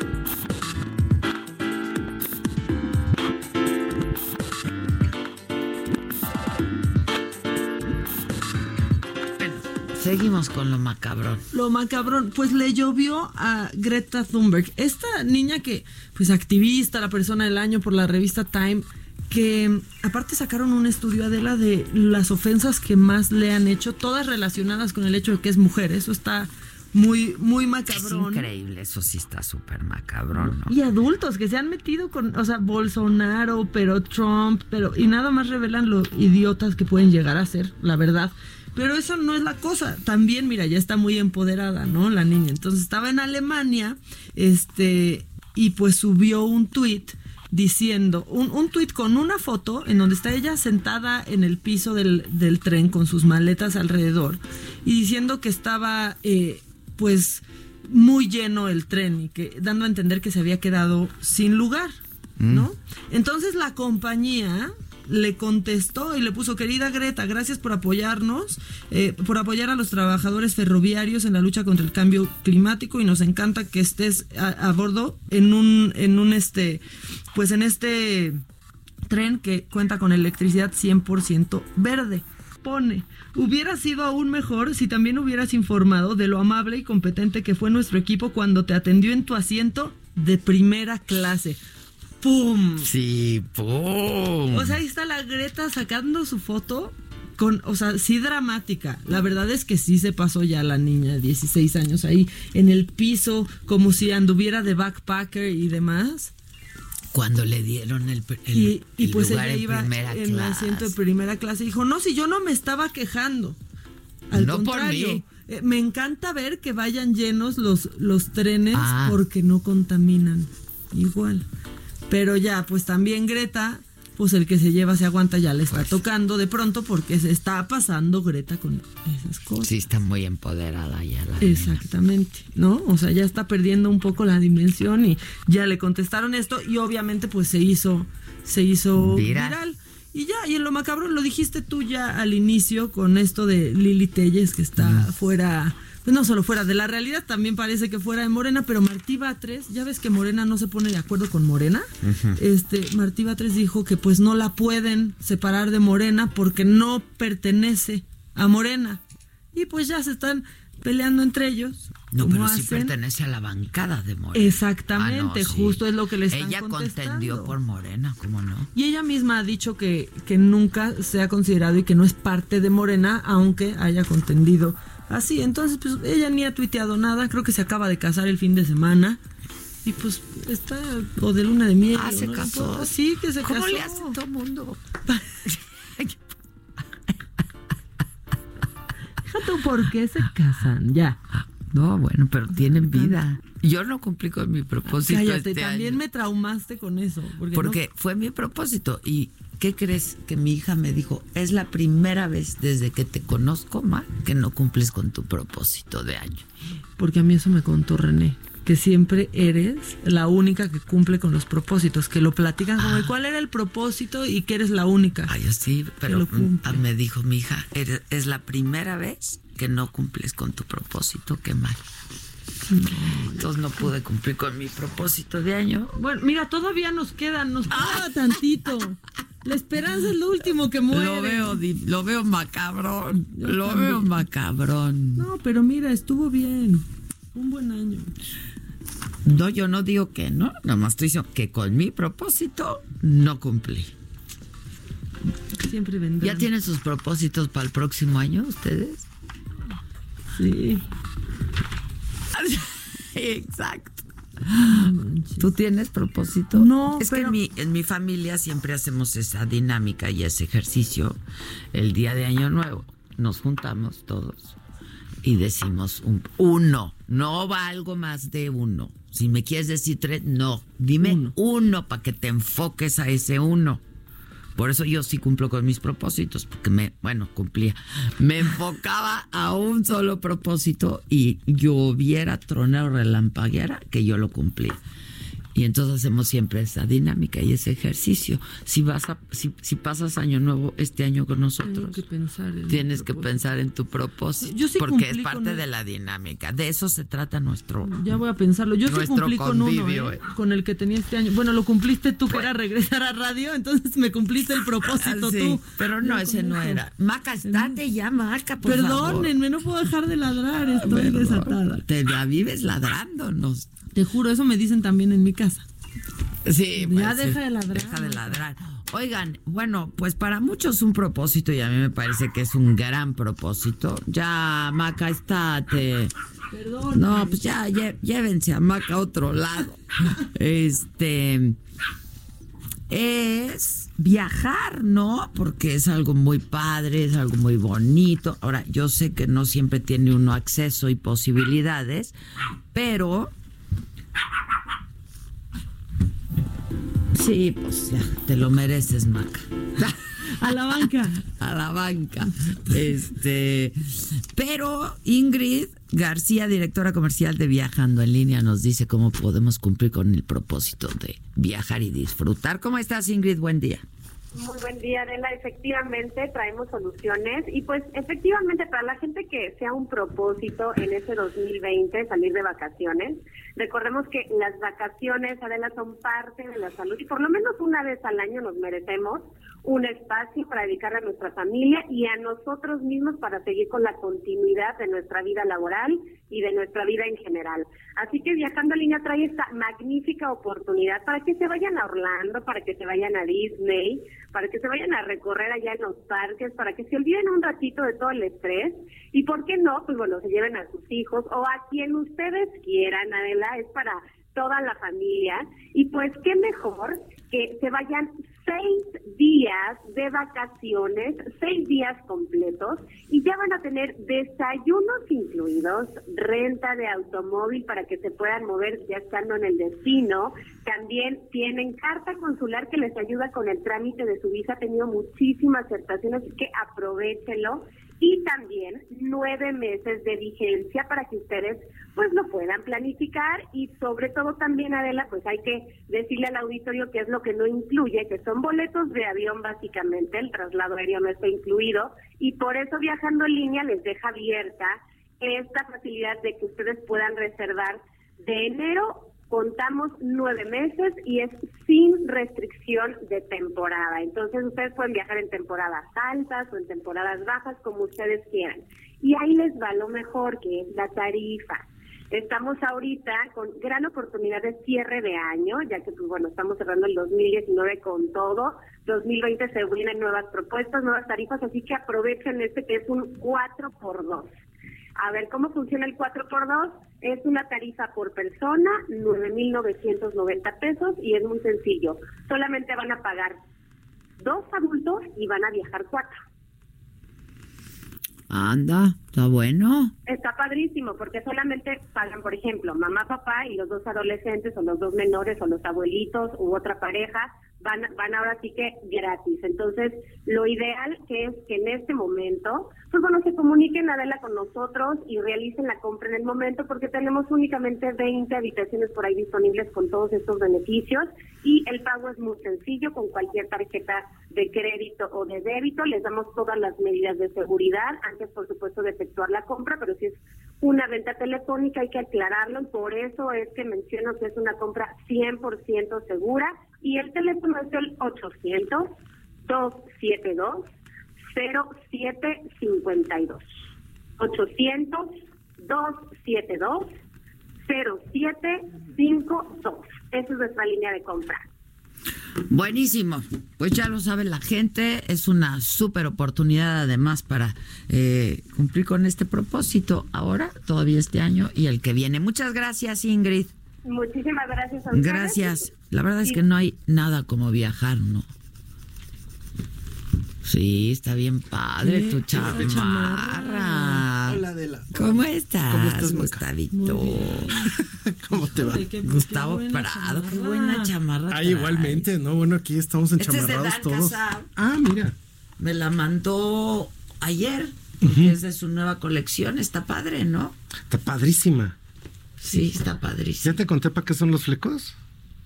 Ya, ya, no, para- para- No, para acuérdate que Porque nos vas a caballo y te mojas en el Ah, caballo, ajá. entonces es como la el secado automático. Es el secado automático. Para poder echar así todo el agua para afuera. Sí. ¿No? De las cueras nos platicó. Sí, cierto. ¿Y esa que traes qué? No, pues Pues esta es vi. una que se me pegó. En internet. en internet se me pegó. Ya la vi. Sí, sí, no, esa es una Con cosa el código de barras. horrible, todo. ¿eh? Bien No, padre. pues, muchas gracias. Voy a la orden. Y ya conocí a Mía, ¿Qué tal la mía? me encantó. Está preciosa la mía. Yo no le encanté, pero sí me... Es que No la mía, nadie que pueda entrar en este territorio. No te preocupes, no es personal. No es personal, No. Bueno, no hay problema. No es personal. Pues cómo están, fíjate, de- les voy a contar una cosa que está sucediendo ahorita que venía. Estaba yo viendo que verdaderamente tiene muchísimo, pues no sé si rating o muchísimo foro Greta Thunberg. Ah, justo estábamos Estaban, hablando, estaba hablando hoy de Greta, Sí. de lo que le pasó en el tren, de lo que le pasa por todos lados, ¿no? Sí, sí, Qué sí. bueno que iba en primera. Ajá, sí, que, le, que le- se lo echaron en cara. Pero ahora que está en la portada de la revista Time, do- el- pues la gran tendencia que hay en el año del 2020 es que ahora sí como que por fin la gente se dio cuenta de que parece ser que hay tal vez chance, un pequeño problema en la ecología del mundo.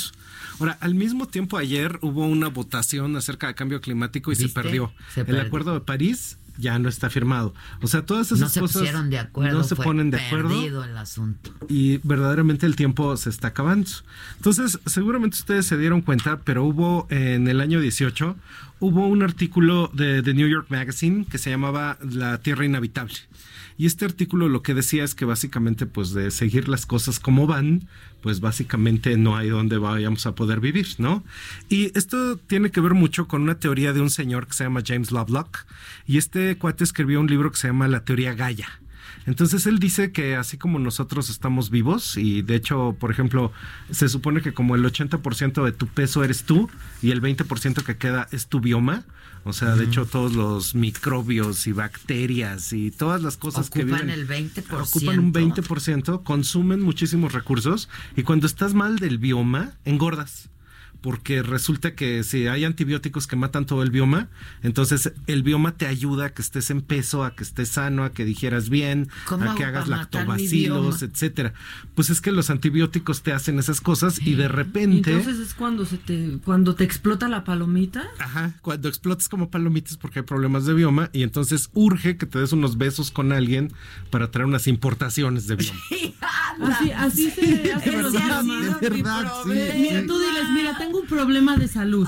Te tengo que besar. Exacto. Exacto. Entonces es así como tu levadura Z, ¿te acuerdas de la Sí, levadura claro, Z que daban? claro. Es- así es besar a la gente. Entonces dice el doctor James Lovelock que la Tierra es un solo ser vivo y que de hecho, o sea, lo mismo que nosotros, o sea, la gran parte de por qué está viva es que todos juntos hacemos un solo organismo y que ahorita pues está enfermita la Tierra y que básicamente es por culpa de nosotros. En los años 60, Donatella Meadows fue una científica que la ONU le encargó que hiciera un estudio y ella lo hizo y dijo, bueno, mi libro se llama Los límites del crecimiento y ¿qué creen que descubrí, chavos? Que si todo sigue como va, como por el año 2030 hay una crisis alimentaria total y crisis del clima. Y le dice a la ONU, no, pues no se puede, mi chava, vuelve a hacer los cálculos. Los hizo en 70, le salió igual. Los hizo en 80, le salió igual. Y lo volvió a publicar en el 2010 y le volvió a salir igual. Igual. Entonces yo un día, esto, este estudio lo organizó el Club de Roma, que un día se reunió aquí en México. Yo estaba en su junta de estos del Club de Roma, estaban presidentes de la ONU, presidentes de Naciones Africanas, etcétera, y dijeron que iban a tomar un último esfuerzo para convencer a la gente de la ONU de que cambiáramos totalmente la economía, porque eso es realmente lo que hace falta. Entonces, si nosotros cambiamos el patrón económico, entonces eventualmente cambiamos qué es lo que va a pasar en el futuro ecológico. Y en esto, unos señores en los años 80 escribieron dos libros. Uno que se llama mm, eh, El Rich, escribió un libro que se llama La bomba poblacional y le contestó un señor Simon que escribió El último recurso. Ellos hicieron una apuesta.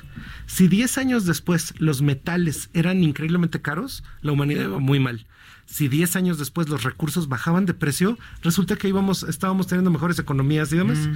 Y resulta que la apuesta Ha ido para arriba. ha ido, o sea, ha- varía. A veces baja, a veces va para arriba. Entonces, el libro este del que era el optimista, que se llama El último recurso, es que él dice que no importa qué tanto aumente la población, siempre y cuando eso provoque que haya mayor innovación y que a mayor población hay más innovadores. Entonces, que mientras más gente hay, hay más gente preocupada por resolver cosas. Es y cierto, que, pero es muy optimista. Es muy optimista, sí, porque va a haber un momento en que vamos a estar con el, la- el agua a los aparejos. Este año la, la NASA publicó unos mapas de cómo se ve México a partir de 2030 y en estos mapas se ve que Mérida ya es puerto, que Villahermosa ya se convirtió en Bikini Bottom porque queda totalmente sumergida. Y estos Híjole. mapas son de lo más serio que hay y de hecho tienen que ver con las perspectivas de cambio climático y por supuesto con construir un tren Maya ahí. Entonces, eso es una de las cosas en terrenos que se van a inundar. Y este año empezaron a aparecer en México de manera muy sorprendente unos cuates que vienen de Estados Unidos, son muchos de grupos evangélicos que tienen la idea de que va a venir el Armagedón y que eventualmente viene de Rapture, que esto es así como que de repente todos desaparecen los justos y se van con Dios, haz de cuenta. Y entonces estos grupos survivalists están empezando a comprar comida de unos nuevos productos que tú compras cubetas de comida y te duran 25 años las cubetas. Y adentro de estas cubetas vienen arroz, guisados, este, postres, lo que se te ocurra. Ajá, se- es para prepararte para eventos masivos. Como Unbreakable Kimmy Schmidt. Exactamente. Dios Y de hecho, eh, comprar tus suplementos Pero, te son suplementos. vienen deshidratados, como de astronautas de ¿Te cuenta. acuerdas de la película Cuando el destino, Cuando el destino nos alcance. Sí, ajá, efectivamente. Ay, Dios. Sí, de hecho, o sea, ya nos alcanzó. el, Nos cuando el destino una alcance esperanza. es en este momento, es en 2020. Y en esa película, Charlton Heston, ¿no? Y Edward G. Robinson, una maravilla, viven en el futuro, en ese entonces, en los años 70, y resulta que se acabaron todos los recursos. Y la gente nomás come galletas verdes. ¿Te acuerdas cómo se llamaban? Soylent. El Soylent. El Soylent Green. El Soylent Y había creo que Soylent Green y Soylent Red. Sí. Y es que resulta que el, el gran quid de la trama es que están hechos de niñas y de a niños. base de- ajá. Ajá, están hechos de toda la gente que se va muriendo. Es lo único que se puede comer. Entonces, todo lo que está diciendo Greta tiene toda la razón, pero hay una cuestión que hay un señor que se llama Bjorn Lomborg, que a lo mejor tú lo conoces, y este señor Bjorn Lomborg es del este, Copenhagen Think Tank, y resulta que él lo que está diciendo es que no podemos parar la producción económica del mundo ahorita porque sería terrible. O sea, se muere más gente que si hay calentamiento global. Y una de las cosas que él está diciendo pues es que hay que identificar cuáles son los verdaderos enemigos de por qué está el calentamiento global así. Entonces, resulta que este mapa que está aquí son las compañías más contaminantes del mundo y en el noveno lugar, ¿quién crees que está? México. Pemex. Ah, Entonces, la, una- la novena compañía que más contamina es Pemex y en esta lista de las En el 100 com- mundo. en el mundo, las 100 compañías responsables de cambio climático son las petroleras. Y esto es bien curioso porque pues yo ahorita vine en un coche, producir un coche jala unos recursos ecológicamente gigantescos. Cada vez que te subes a un avión de aquí a Europa, cada asiento derrite 3 metros cuadrados del Polo Norte por asiento. En cada vuelo que hay. No Por eso esa cosa se está derritiendo a ese grado, por la cantidad de gases que está aventando, ¿no? Y de hecho, una cosa que hay como una, pues hay como una fake news realmente, es que hay todo un saber en internet que dice que la industria más contaminante del mundo es el inter- eh, la moda. Y no es cierto. La industria más contaminante del mundo es el petróleo. Pero resulta que las compañías petroleras han estado pagando para hacer como este libelo de que la culpa es de la moda, pues porque como la moda se ve tonta, como no sirve para nada. Claro, entonces las claro. petroleras lo están diciendo todo el tiempo. Entre las compañías más ricas del mundo, resulta que solo hay tres que son de moda y todas las demás son petroleras.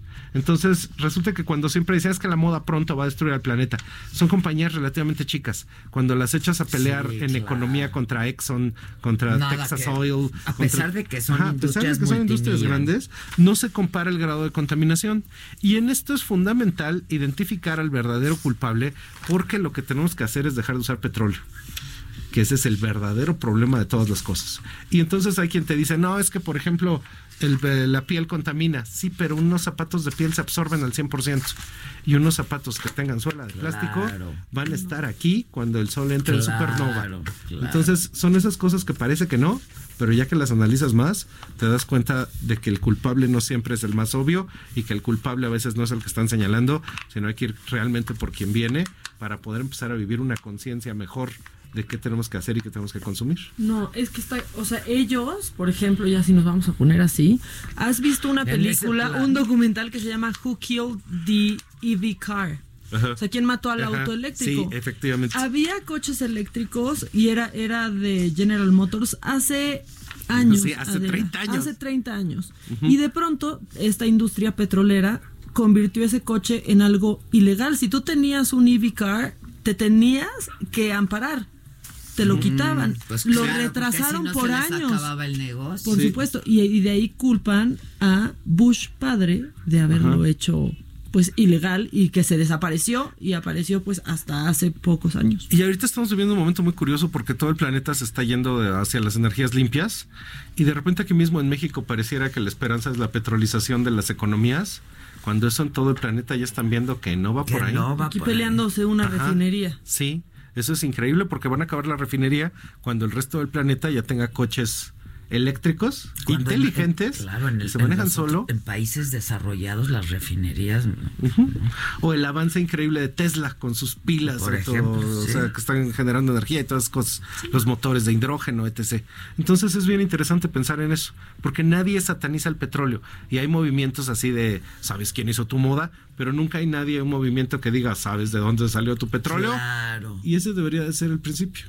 Sí, los motores de hidrógeno hasta por, por el escape sacan agua que Ajá. podrías tomarte. Ajá. Agua increíblemente purificada. Sí. Ajá, Y tienen que ver con procesos de Porque, electrolisis. fíjate, ahora que, que lo dices, pues se ha puesto muy de moda la, la piel sintética. Pero es plástico. Es un plástico. Es un plástico. Y además en la relación costo-precio. Entonces, y, y- y ya sabes, todos los defensores de animales, etcétera, este, que además sin, sin, sin mucha sustento ni argumentación, ¿no? Porque pues, la piel de animal se ha usado toda la vida. ¿no? Este, estoy de acuerdo con el pelo, quizá.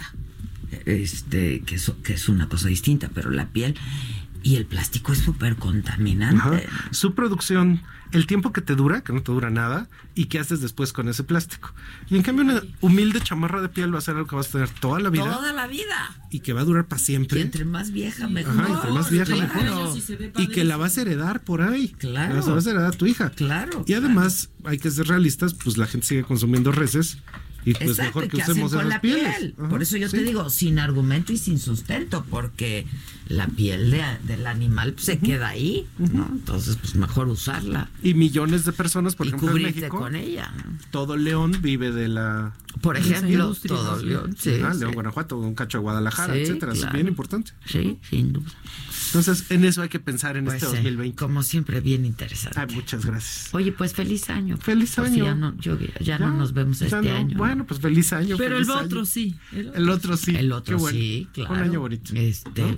Ay, te encargo que todo el mundo descargue las tendencias 2020 de Trendo. Ya en está nuestras todo, redes. Sí, ya está todo. Pues ahí está, descargar, dalas, dalas. ¿Eh? En trendo.mx están en Slideshare, están en Facebook, están en YouTube. Entonces ahí las pueden descargar. Es un PDF como de 80 páginas que dice todo lo que viene en cosmética, diseño, eh, de las películas que van a venir. Este, de todo lo que tipo de hemos hablado aquí, ya lo que está hemos hablado. todo. Ya está ahí. todo. ¿eh? Buenísimo. ¿Eh? Gracias, Gracias, Gus. Adela. Gracias. Gracias, Maca. Que A a ti, una Gus. pausa, vamos a hacer una pausa 11 con 25. Hoy, hoy vienen nuestros abogados. Tengo mucha consulta, mucha consulta. Así también. tenemos Así consultas consulta. Vamos a hacer una pausa, regresamos con ellos. Yo soy Adela Miche y me estás escuchando a través del Heraldo Radio. ¿Cómo te enteraste? ¿Dónde lo oíste? ¿Quién te lo dijo? Me lo dijo Adela. Regresamos en un momento con más de Me lo dijo Adela por Heraldo Radio. Continuamos con el estilo único y más incluyente, irónico, irreverente y abrasivo en Me lo dijo Adela por Heraldo Radio. ¿Qué hacemos?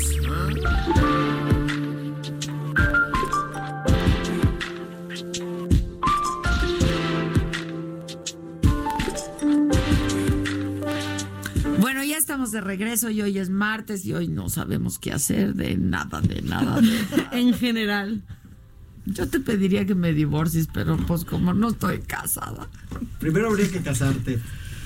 Que no estaría mal. Así hacía mi papá. Mi papá decía, nunca me quiero volver a casar porque nunca me quiero volver a divorciar. Ah, sí, es horrible, ¿eh? Es horrible. Por más que uno sea el que quiera, Ah, siempre va a ser siempre feo, es ¿ah? un problema, ¿no? La verdad. Bueno, están con nosotros como todos los martes Claudia Aguilar, la mujer de los amparos en este país. Ilan Katz, Hola. el hombre de mis amores. Qué bonito. Ratas. Qué bonito, lo dejan de mudo y eso no se logra. No, no supo decir. Es difícil. Tú también eres la mujer mis amores. Ah, Ya, pensar. dijeron los niños, te tardaste en el Pues combate. ya no hay juzgado, ya, ¿qué, qué, qué? No hay juzgados, pues sí hay problemas. Hay muchos problemas. Muchos ¿De qué, problemas. qué, qué tema queremos tocar hoy? Pues el tema es. o sea, García Luna, ¿no? cosa. Sí, pues sí. Eso de decir no hay otra cosa, la verdad el país no para, sí, ¿no? O sea, tenemos del- varias cosas entre lo del Temec, También. Yo ¿no? Y las letras chiquitas y las no chiquitas. Sí, sí, lo del tema que está muy interesante, pero empezamos por García Luna. Sí, yo también creo que García. Ese tiene mucha carnita. Sí, está. Mira, yo creo que antes de. Algo pasó en el camino en Estados Unidos, ¿no? No, pues ya, ya lo habíamos, o sea, yo creo que es una crónica de una muerte anunciada. O sea, yo creo que no hay que sorprenderse. Lo que pasa es que se enfrió. Ya se habían tardado. O sea, sabemos de los procesos anteriores que ya había señalado el hijo del Mayo, Zamada, y el Chapo, que tenían un trato económico con García Luna. Pero no, bueno, a ver, a lo mejor yo estoy equivocada, pero yo pienso que no es nada que no supieran los gringos. No, claro que no. Incluso por eso O yo, sea- yo más de que pensar que se hubiera enfriado, creo que los gringos que actúan, el sistema funciona de manera distinta al nuestro. O sea, se antoja muy difícil que obviamente está el principio de presunción de inocencia en un país donde Exacto. sí funciona. Ahí sí. Y lo cierto es que sí sería extraño que en este caso Estados Unidos iniciara una investigación y formal acusación Si no ante un tuviera juez todo. por parte de la fiscalía sin contar con elementos sólidos. o sea, que creo que eso es la- el- Yo lo que dice Ilan es correcto, ¿no? Es crónica de una muerte anunciada desde el, desde el famoso procedimiento del Chapo, es decir, estas cosas, y que obviamente la fiscalía estaba haciendo una pues ahora sí que la investigación sólida para poder hacer este planteamiento ante la O sea, justicia si no con tuvieran todos los pelos de la burra en la mano, no, se avientan pero no a solamente, eso. pero no solamente es un tema de fortaleza probatoria, es un tema de voluntad política. Porque los fiscales No, tienen que duda. decidir hacerlo. O sea, una cosa es que lo puedas hacer Me queda y otra cosa es que lo quieras hacer. Por eso Y- es y- lo que yo digo, ¿a qué cambió en Estados Unidos cuando García Luna fue recibido? Esa pues, es la con reflexión que y deberíamos de tener. platillo, ¿no? A que ahora pues ya O- está en el bote. O la reflexión debería ser, ¿qué están viendo en Estados Unidos que acá en México sucede por debajo del agua? ¿O qué favor pidie- ¿Qué pidieron? favor pidieron? O, o, digo, la verdad es que la reflexión terrible es hasta qué niveles llega la corrupción y la colusión con grupos criminales en nuestro país, ¿no? Que justamente ahorita estalla esta bomba que creo que apenas estamos viendo la punta del iceberg. Sí. O sea, sin duda esto va a llegar. Podríamos incluso decir, a ver, estas declaraciones de la F- de la fiscalía que ahora dicen que están observando lo que acontece en este proceso para en su caso pedir la extradición, pues me parece una posición bastante oportunista, ¿no? Porque pues si tenían ganas de investigar y si en teoría el lema de la 4T es el combate a la corrupción y esto pues es por lo menos el río sí sonaba hace mucho tiempo, ¿no? Hace es- muchísimos años. Por eso, por eso. Si no estamos investigando O sea, nada. eh, justamente por eso yo digo que pasó en Estados Unidos, que cambió de que al señor a los tres días le dieron su green card, ¿no? Mira, mi, mi corazón de madre. Extrañamos tu corazón. Mi, mi- mi corazón de madre que late y late fuerte. ¿Qué dice? Lo que me dice es, y obviamente lo digo sin tener conocimiento absolutamente de nada, pero a mí lo que me late es que es de esta coyuntura, de esta comunicación próspera entre México y Estados Unidos, que se da en base a otras cosas como el Tratado de Libre Comercio, bla, bla, bla, yo creo que hay un empujoncito tal vez de tratar de apretar a García Luna. Es lo que a mí me suena, porque yo creo que el gran ganador de esto es el presidente de México. O sea, si hay un gran ganador del ataque a García Luna, es la administración actual, que puede apuntar dedos claros y distraer la atención hacia una persona que sin duda la debe. O sea, yo, yo no estoy diciendo en este momento que es culpable de todo lo que lo acusan, pero ya es una figura que estaba vomitando problemas. No, Sí, yo, yo estoy duda. de acuerdo contigo. Yo también creo que el que sale ganando de todo esto es el presidente López Obrador, el que sale perdiendo García Luna, pero el, el, el expresidente Calderón, Calderón. no, o sea, Y ahora hay que porque no a mí que tampoco me cuenten que no sabía nada de nada, de nada. la semana pasada cuando estábamos acá que salió el tuit de Justo Felipe pasó, Calderón, sí. ¿verdad? Justo pasó que salió el tuit. Pero sí, efectivamente, o sea, no te puedes deslindar a lavarte las manos diciendo, tú que eres el presidente de un país, que inicias la famosa guerra contra el narco, que es tu mano derecha, que está encabezando esta cruzada. Y la figura más importante La figura más importante de tu gabinete, todo el gabinete. Sin duda, a mí lo que sí me lleva a pensar es que ponen entredicho una vez más todo el esquema de seguridad pública que se sigue en este país. Yo diría que hasta la fecha. Totalmente. Eh, a nivel estratégico. a o sea, nivel estratégico. Si hubo una guerra No. declarada contra el narco y Ni ahora los vemos. balazos ni los abrazos, Ni- ni o sea. Ninguno claro, funciona. ni- Y, y digo que además no son abrazos, porque pues tenemos al Sí, ejército no, igual, nada más que vestido de, de Guardia Nacional. claro. Eh, sin duda, no pensarías que lo que estamos viendo eh, al final del día es que la estrategia de seguridad fue una alianza con un grupo criminal en particular, si la acusación es cierta, y por ende, claro. Todas, todos los procesos y todos los operativos en contra de los otros grupos criminales no estarían viciados por unos incentivos perversos de proteger a un cártel sobre los demás y eliminar la competencia.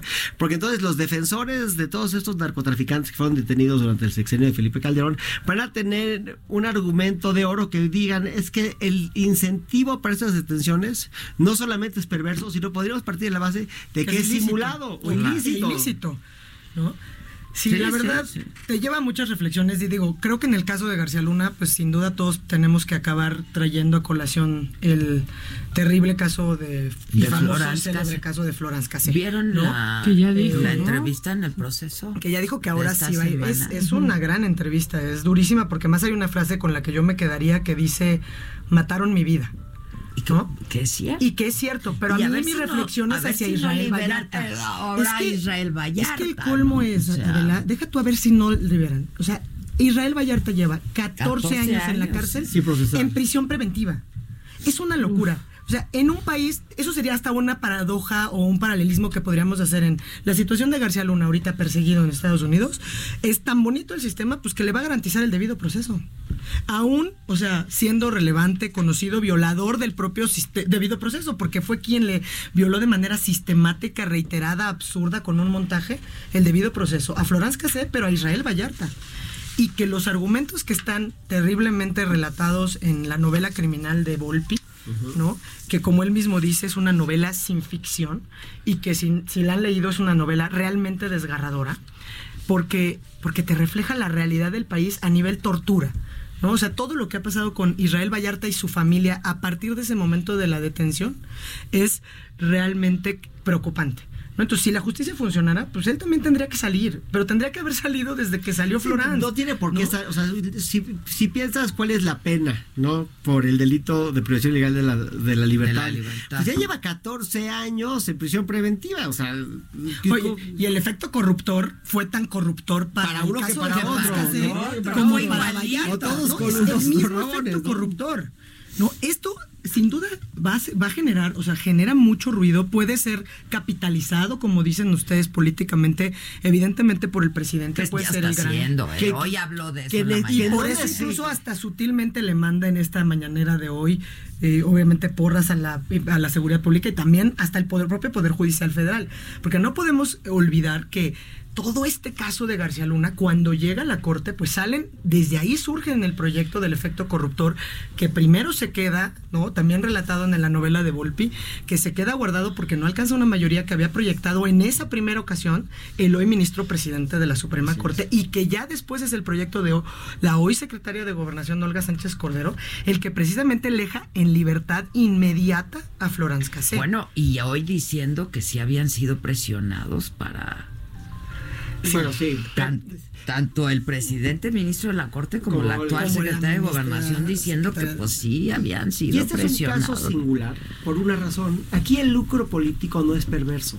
Aquí el lucro político, si es a costo de un ejercicio virtuoso, de virtuoso, justicia, es virtuoso. Es virtuoso, sin duda, sí. Y ya dijo Durazo, que aparte me parece fenomenal porque es, es, es cómodo y apropiado y justo decirlo, decir, pues si este cuate estaba chambeando, no estaba chambeando solo. Y yo no digo necesariamente hacia arriba, pero sin duda hacia abajo. ¿No? Entonces, pues, ¿qué sigue? Pues una fiscalía, vamos a investigar, vamos a ver qué Pero pasó. por eso luego todos los Sí, argumentos te fijas que se arriba, relacionan. o sea, de- Donde los sí, pero vientos llegarán Hacia arriba, o sea, siempre será hacia arriba. Y si te fijas, si se acuerdan ustedes en algún otro proyecto bastante famoso de esas épocas, cuando el, eh, el terrible incidente del incendio de la guardería ABC, que en ese entonces la Corte detentaba la facultad de investigación Que de dicen violaciones graves de también los derechos dos humanos. que fueron presionados por la administración de Pero al Calderón. margen de eso, te fijas que ese proyecto no pasó porque ese proyecto, si bien era investigación, era una facultad de investigación que tenía la Corte y que hoy tiene la Comisión Nacional de Derechos Humanos en casos de violaciones graves, y el proyecto decía, aquí hay un desorden generalizado y hay que fincar responsabilidad. ¿No? Porque sí tenemos que encontrar responsabilidad que no sea nada más el que no movió las cajas, porque pues obviamente la, la sola protesta de ley tendría que generar responsabilidades. Y ese proyecto claramente generaba mucha presión, porque donde sí hay esa responsabilidad vertical, esa línea de mando es en el ejercicio de la fuerza pública. Justamente el jefe de las Fuerzas Armadas es el presidente de este país. Afirmativo. Entonces, si tú tenías una guerra contra el narco, ¿quién es el responsable constitucional y legalmente? Es única y exclusivamente el titular del Ejecutivo Federal. Y de ahí para abajo, evidentemente. Bueno, ¿quién es? aparte, esa es la figura del presidente. Y esa es la figura- para eso está el presidente. sí. O sea, de algo tiene que tener, o sea, se lleva los aplausos de lo bueno, pero también se te lleva el regaño de lo malo. ¿No? Y, y en ese punto yo creo que estaba la presión política per se, ¿no? Yo creo que ahí estaba mucha presión, que ahí es donde tú, lo- donde como bien dicen, se puede capitalizar y con esta habilidad que tiene nuestro presidente actual, lo está capitalizando a cuentagotas. Ni siquiera todo de un No, jalón. no está aventando Lo- todo. No, no está ¿Pa' aventando todo, nos está soltando de vamos a investigar y Pero que yo- investiguen sí. a todos aquellos funcionarios que hayamos tiene- heredado de esas épocas. Yo creo que eso tiene ¿no? que ver con las fechas. Esta es la peor fecha para dar a tener la nota. Se va. 16. O sea, es decir, hay que, hay que, o sea, hay que pero no guardarlo cualquiera para el tiene mejor esa habilidad. momento. No. O sea, la verdad hay que reconocer Ah, esa habilidad de manejar Una esto sensibilidad política. a cuentagotas porque no va a permitir que desaparezca ni uno de estos días que como dices estemos se arropados no, de claro, vacaciones pensando en otras cosas que se desdibuje para ver cómo empieza el 2020 porque no podemos evitar siempre los eneros Y el, para reto, desmadre. sí, sí, sí. y el reto, yo creo que es el siguiente. Este tema, si estamos hablando de que le van a entrar en serio este tema, habla del alma de nuestra nación, de cómo estamos tratando este tema de los derechos humanos, de la guerra contra el narcotráfico, de esta subeconomía, de ese submundo. Se trata de nuestra alma, de quién somos como nación. No se puede quedar en la retórica. Si es retórica, es una oportunidad destrozada y despilfarrada por el Ejecutivo para hacer algo bien. Pero yo creo que no es, ¿eh? Retórica. o No, sea, yo no creo que sea retórica porque además aquí sí tiene el elemento perfecto. O sea, él siempre ha hablado de combate a la corrupción. ¿Qué mejor manera de hacer un combate a la corrupción si vas a combatir la corrupción vis a vis la colusión de las, de las autoridades con grupos criminales? Pero es que se le da todo, o sea, está todo puesto pa- pa- en charola de Hay- hay gente que plata, cae ¿sabes? parada. Sí, Y después el presidente. Exacto, porque, porque claro, habla de la corrupción, pero siempre se ha referido a la mala estrategia. mala estrategia. ¿no? A por qué A por inició qué a hacer esta guerra el, el presidente Calderón, este, para legitimarse, ¿no? Y, esas, y esos reclamos, si te fijas también, los está guardando. Ha Sí, sido no, bien no, sutil. sí, la sí, verdad. Y va a ser diría yo, aparentemente hasta bastante mesurado, contra, que es un poco contra natura. Como que ahí trae una grande que va a Ahí lo trae, que en algún momento va a salir. Ya hoy, por ejemplo, bueno, ayer supongo que hoy está en prensa que la ministra Sánchez Cordero, secretaria de Gobernación, se entrevistó con la hermana de Israel Vallarta, ¿no? Y que van a revisar este tema. Es evidente que tendría que haberse revisado, como decía, pues desde el mismo momento en que sale Florence Cassé, ¿no? Cuando termina uno de leer la novela de Volpi, justamente cierra uno con esa reflexión de... ¿Y leíste el libro de ella? El de ella, fíjate yo que lo no leí, lo leí. Digo, es de muy fácil lectura, ¿no? Y este. Y viene más de Florence, porque creo que viene una serie que están haciendo, un documental, una docuserie. No, y ella que se había esperado anuncia unas acciones legales finalmente, porque dice, yo me había aguantado, pero un poco entre estrategia procesal, entre estrategia que mis abogados me habían dicho que no tenía caso, que si se habían reparado, que recientemente las relaciones entre México y Francia, que ya estaba como que todas estas relaciones bastante más este, suavizadas, por decirlo de alguna manera, y que ahora pues iba a iniciar, aprovechando también que pues está la detención justamente de este este elemento que es quien orquestó todo, ¿no? No, no lo van a extraditar, la veo en China. No, hombre. No, Pero, no. pero sí lo No lo vamos van a a extraditar. exorcizar. Va a haber un exor. una- Eso sí, pero extraditar no. Nunca, es jamás. Que lo van a dejar ir aquello. pues No, y además mejor no. O sea, yo, diría, siguiendo la frase de Ilan, mi corazón de madre me dice mejor que lo juzguen allá. mejor que esté completo. Claro. Porque en caso de que resulte responsable, si sale a la luz pública, imagínense toda la información que saldría a la luz pública en Estados Unidos, en ese otro sistema de justicia, que puede re- resultar No, no, no, relevante no. Para ver, entender todo nuestro contexto no político. nos vamos a y de enterar, seguridad, ¿eh? ¿no? Y además acá, la verdad es que el juicio no podría más Hoy que iba a consideraciones políticas. García Luna Bueno, justamente. pero piensa en todas las personas que, sus- que han estado en noticias a través de los últimos 12 años en este país, ¿no? que van a tener, que hoy están nerviosos, genuinamente nerviosos de qué hay ahí. Ay, yo creo que ¿Qué va a nerviosos decir? es No, no, poco, no. apanicado. Genuinamente Sí, apanicados. Apanicado. Porque- Porque, de lo que, o sea, Exactamente. todo lo que sabe, todo lo que puede salir y digo, esperemos que sigan esos caminos también, que eso es ahí donde las vendrían las reflexiones. No me gustan las conspiraciones, pero pensar, o sea, ¿qué está viendo Estados Unidos? ¿No? Porque ahí sí las figuras entre pues los informantes dentro de un proceso, estos acuerdos que hacen con la fiscalía para obtener más, eh, más datos, más personas a quienes Sí, procesar. ahí o sea, premian al colaborador, ¿no? o sea, Te un colaborador, colaborador. suelta toda la sopa, lo premian. eh, Y si- ¿qué es lo que puede pasar ¿Qué es con García Luna? Y no nada más con García Luna, está Cárdenas Palomino, están todas las personas que estuvieron en ese No, pero él puede ser pues el informante protegido, el testigo protegido, ¿no? O sea, y entonces puede imagínense recibir pues, toda la información que podría salir. Y todo, exacto. toda la información de nuestro país, de contexto político, de seguridad pública, de combate a la delincuencia organizada o pseudo combate a la delincuencia organizada.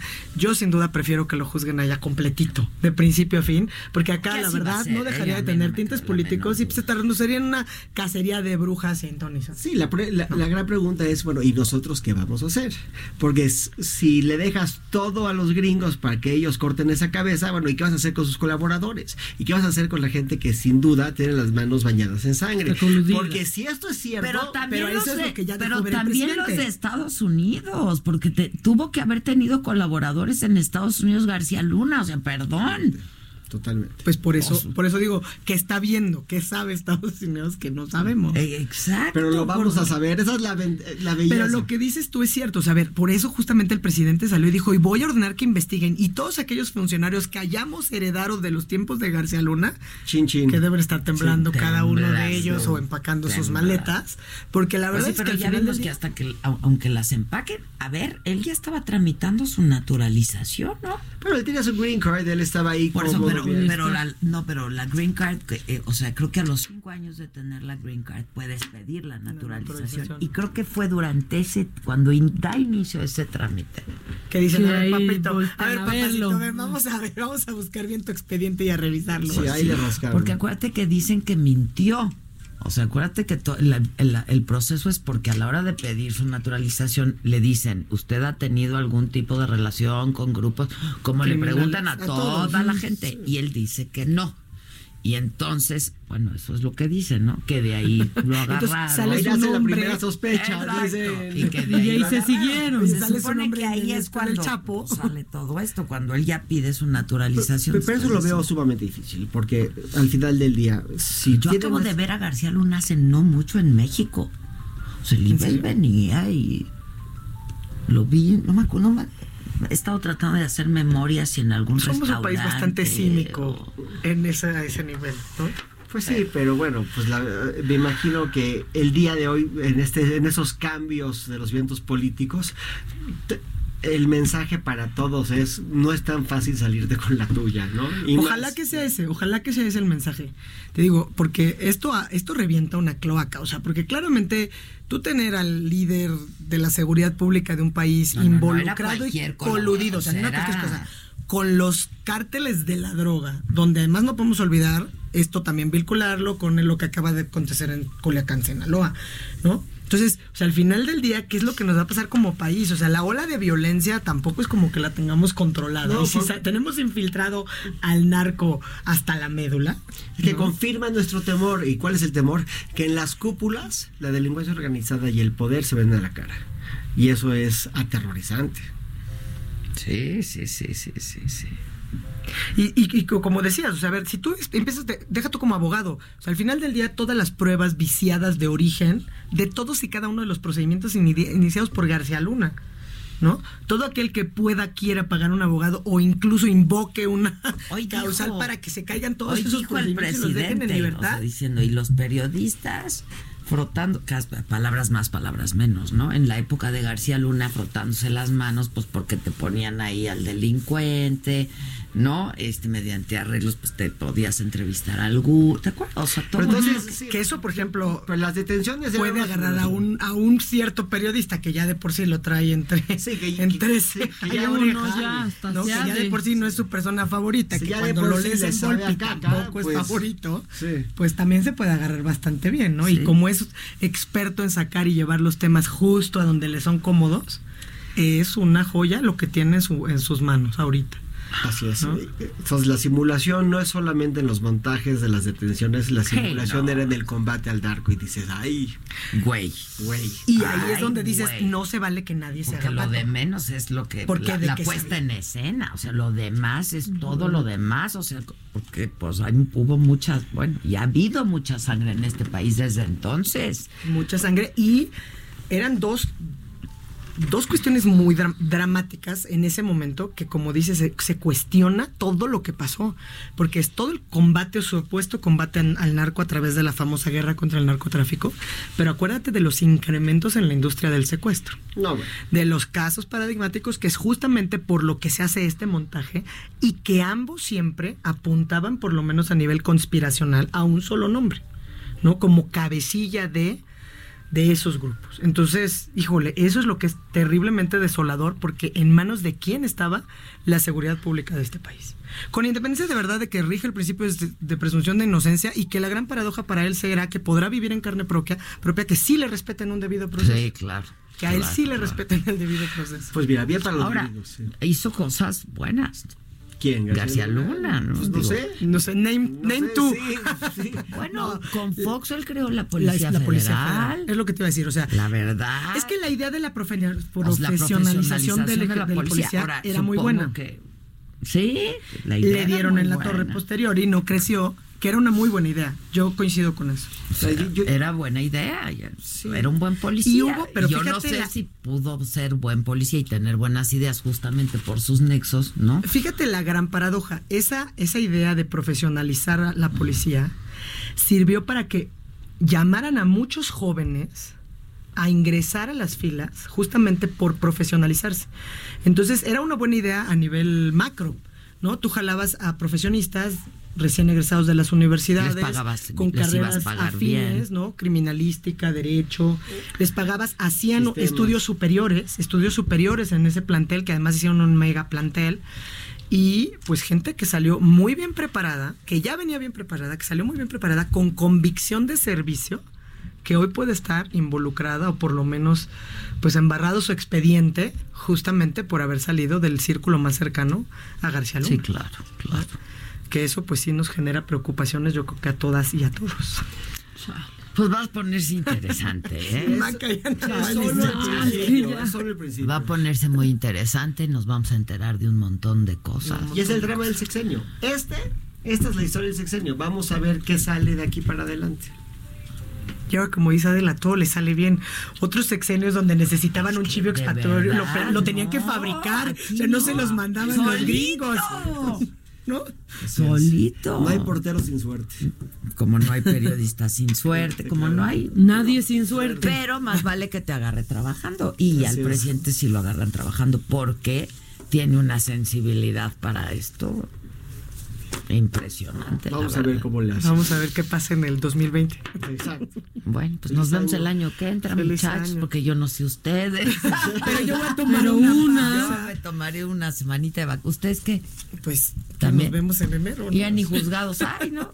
Juzgados federales sí hay porque no cierran, tenemos esa costumbre Ok. que cierran el 25 y el primero nada más, pero sí efectivamente la corte está de vacaciones, los juzgados locales y bueno, los penalistas no cierran porque Al contrario, No, al contrario, es cuando salen muchas, Pero muchas vas, a salir unos días. ¿o Puede ser unos días, pero co- como decía mi, un amigo mío, dice, no tengo ni para quedarme. ¿Qué año tan difícil Si no este? tengo ni No quedarme. tengo ni Ya pa' se quedar. Ya se va, pero yo no sé si vaya a estar peor el otro. Yo he entonces- trabajado como nunca y ganado como nunca. Como nunca. ¿Sabes qué? Híjole, si mi- uno de mis propósitos había sido trabajar la mitad y ganar el, El doble. doble. Pero nada de eso. Nada fue, de trabajaste el doble, ganaste la mitad. No, muchísimo menos que la mitad y muchísimo más que el doble. No tengo Yo creo que ni así estamos quedarme. todos en Entendieron al revés. O sea, no tengo ni para quedarme. Pues feliz año, Ilan, Feliz Claudia. año. Muchas gracias. Nos gracias a en todos. enero. Mi frase de hoy, la antifrase de la micha, dice: La neta es que yo no quiero terminar este año enojada con nadie. Con nadie. Así es que ya pídanme perdón. Joya de frase para cerrar el año. Para cerrar el año. Hasta mañana, banda. Gracias. Buen día. todo lo que les tengo que decir. Estoy armado y peligroso, soy puro rock and roll. Si pones la mesa que nos separa dos, porque somos como 14 con un hambre feroz. Si te queda el saco, póntelo a bailar, porque te va a dar un resfriado y me vas a contagiar. Agarra el clarinete y yo toco el trombón, y hacemos una banda que no suene a Pink Floyd.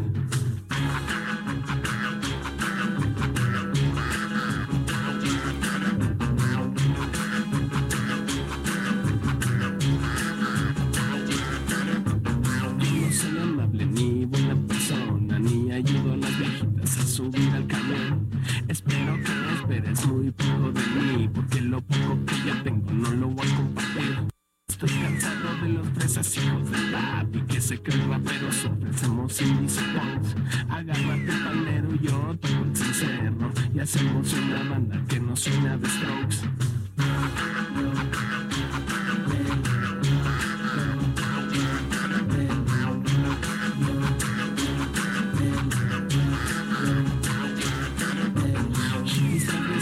Peinados modernos que creen que la música electrónica es lo de hoy. Mírame en la noche todos los noticieros porque le pusieron precio en mi cabeza en formol. Toma ese jarrón y rompelo en tu cabeza, así compruebas que tu cerebro no es jamón. Agarra el clarinete y yo toco el y hacemos una banda que no suena a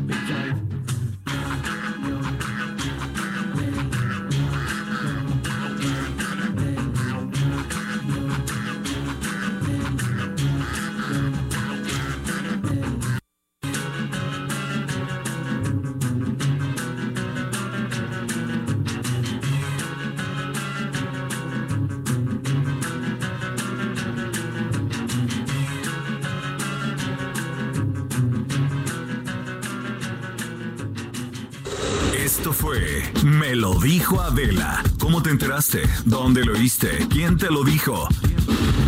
Me lo dijo Adela por Heraldo Radio, donde la H suena y ahora también se escucha. Una estación de Heraldo Media Group. Ever catch yourself eating the same flavorless dinner three days in a row? Dreaming of something better? Well, HelloFresh is your guilt free dream come true, baby. It's me, Kiki Palmer. Let's wake up those taste buds with hot, juicy pecan crusted chicken or garlic butter shrimp scampi. Mm. Hello Fresh. Stop dreaming of all the delicious possibilities and dig in at HelloFresh.com. Let's get this dinner party started.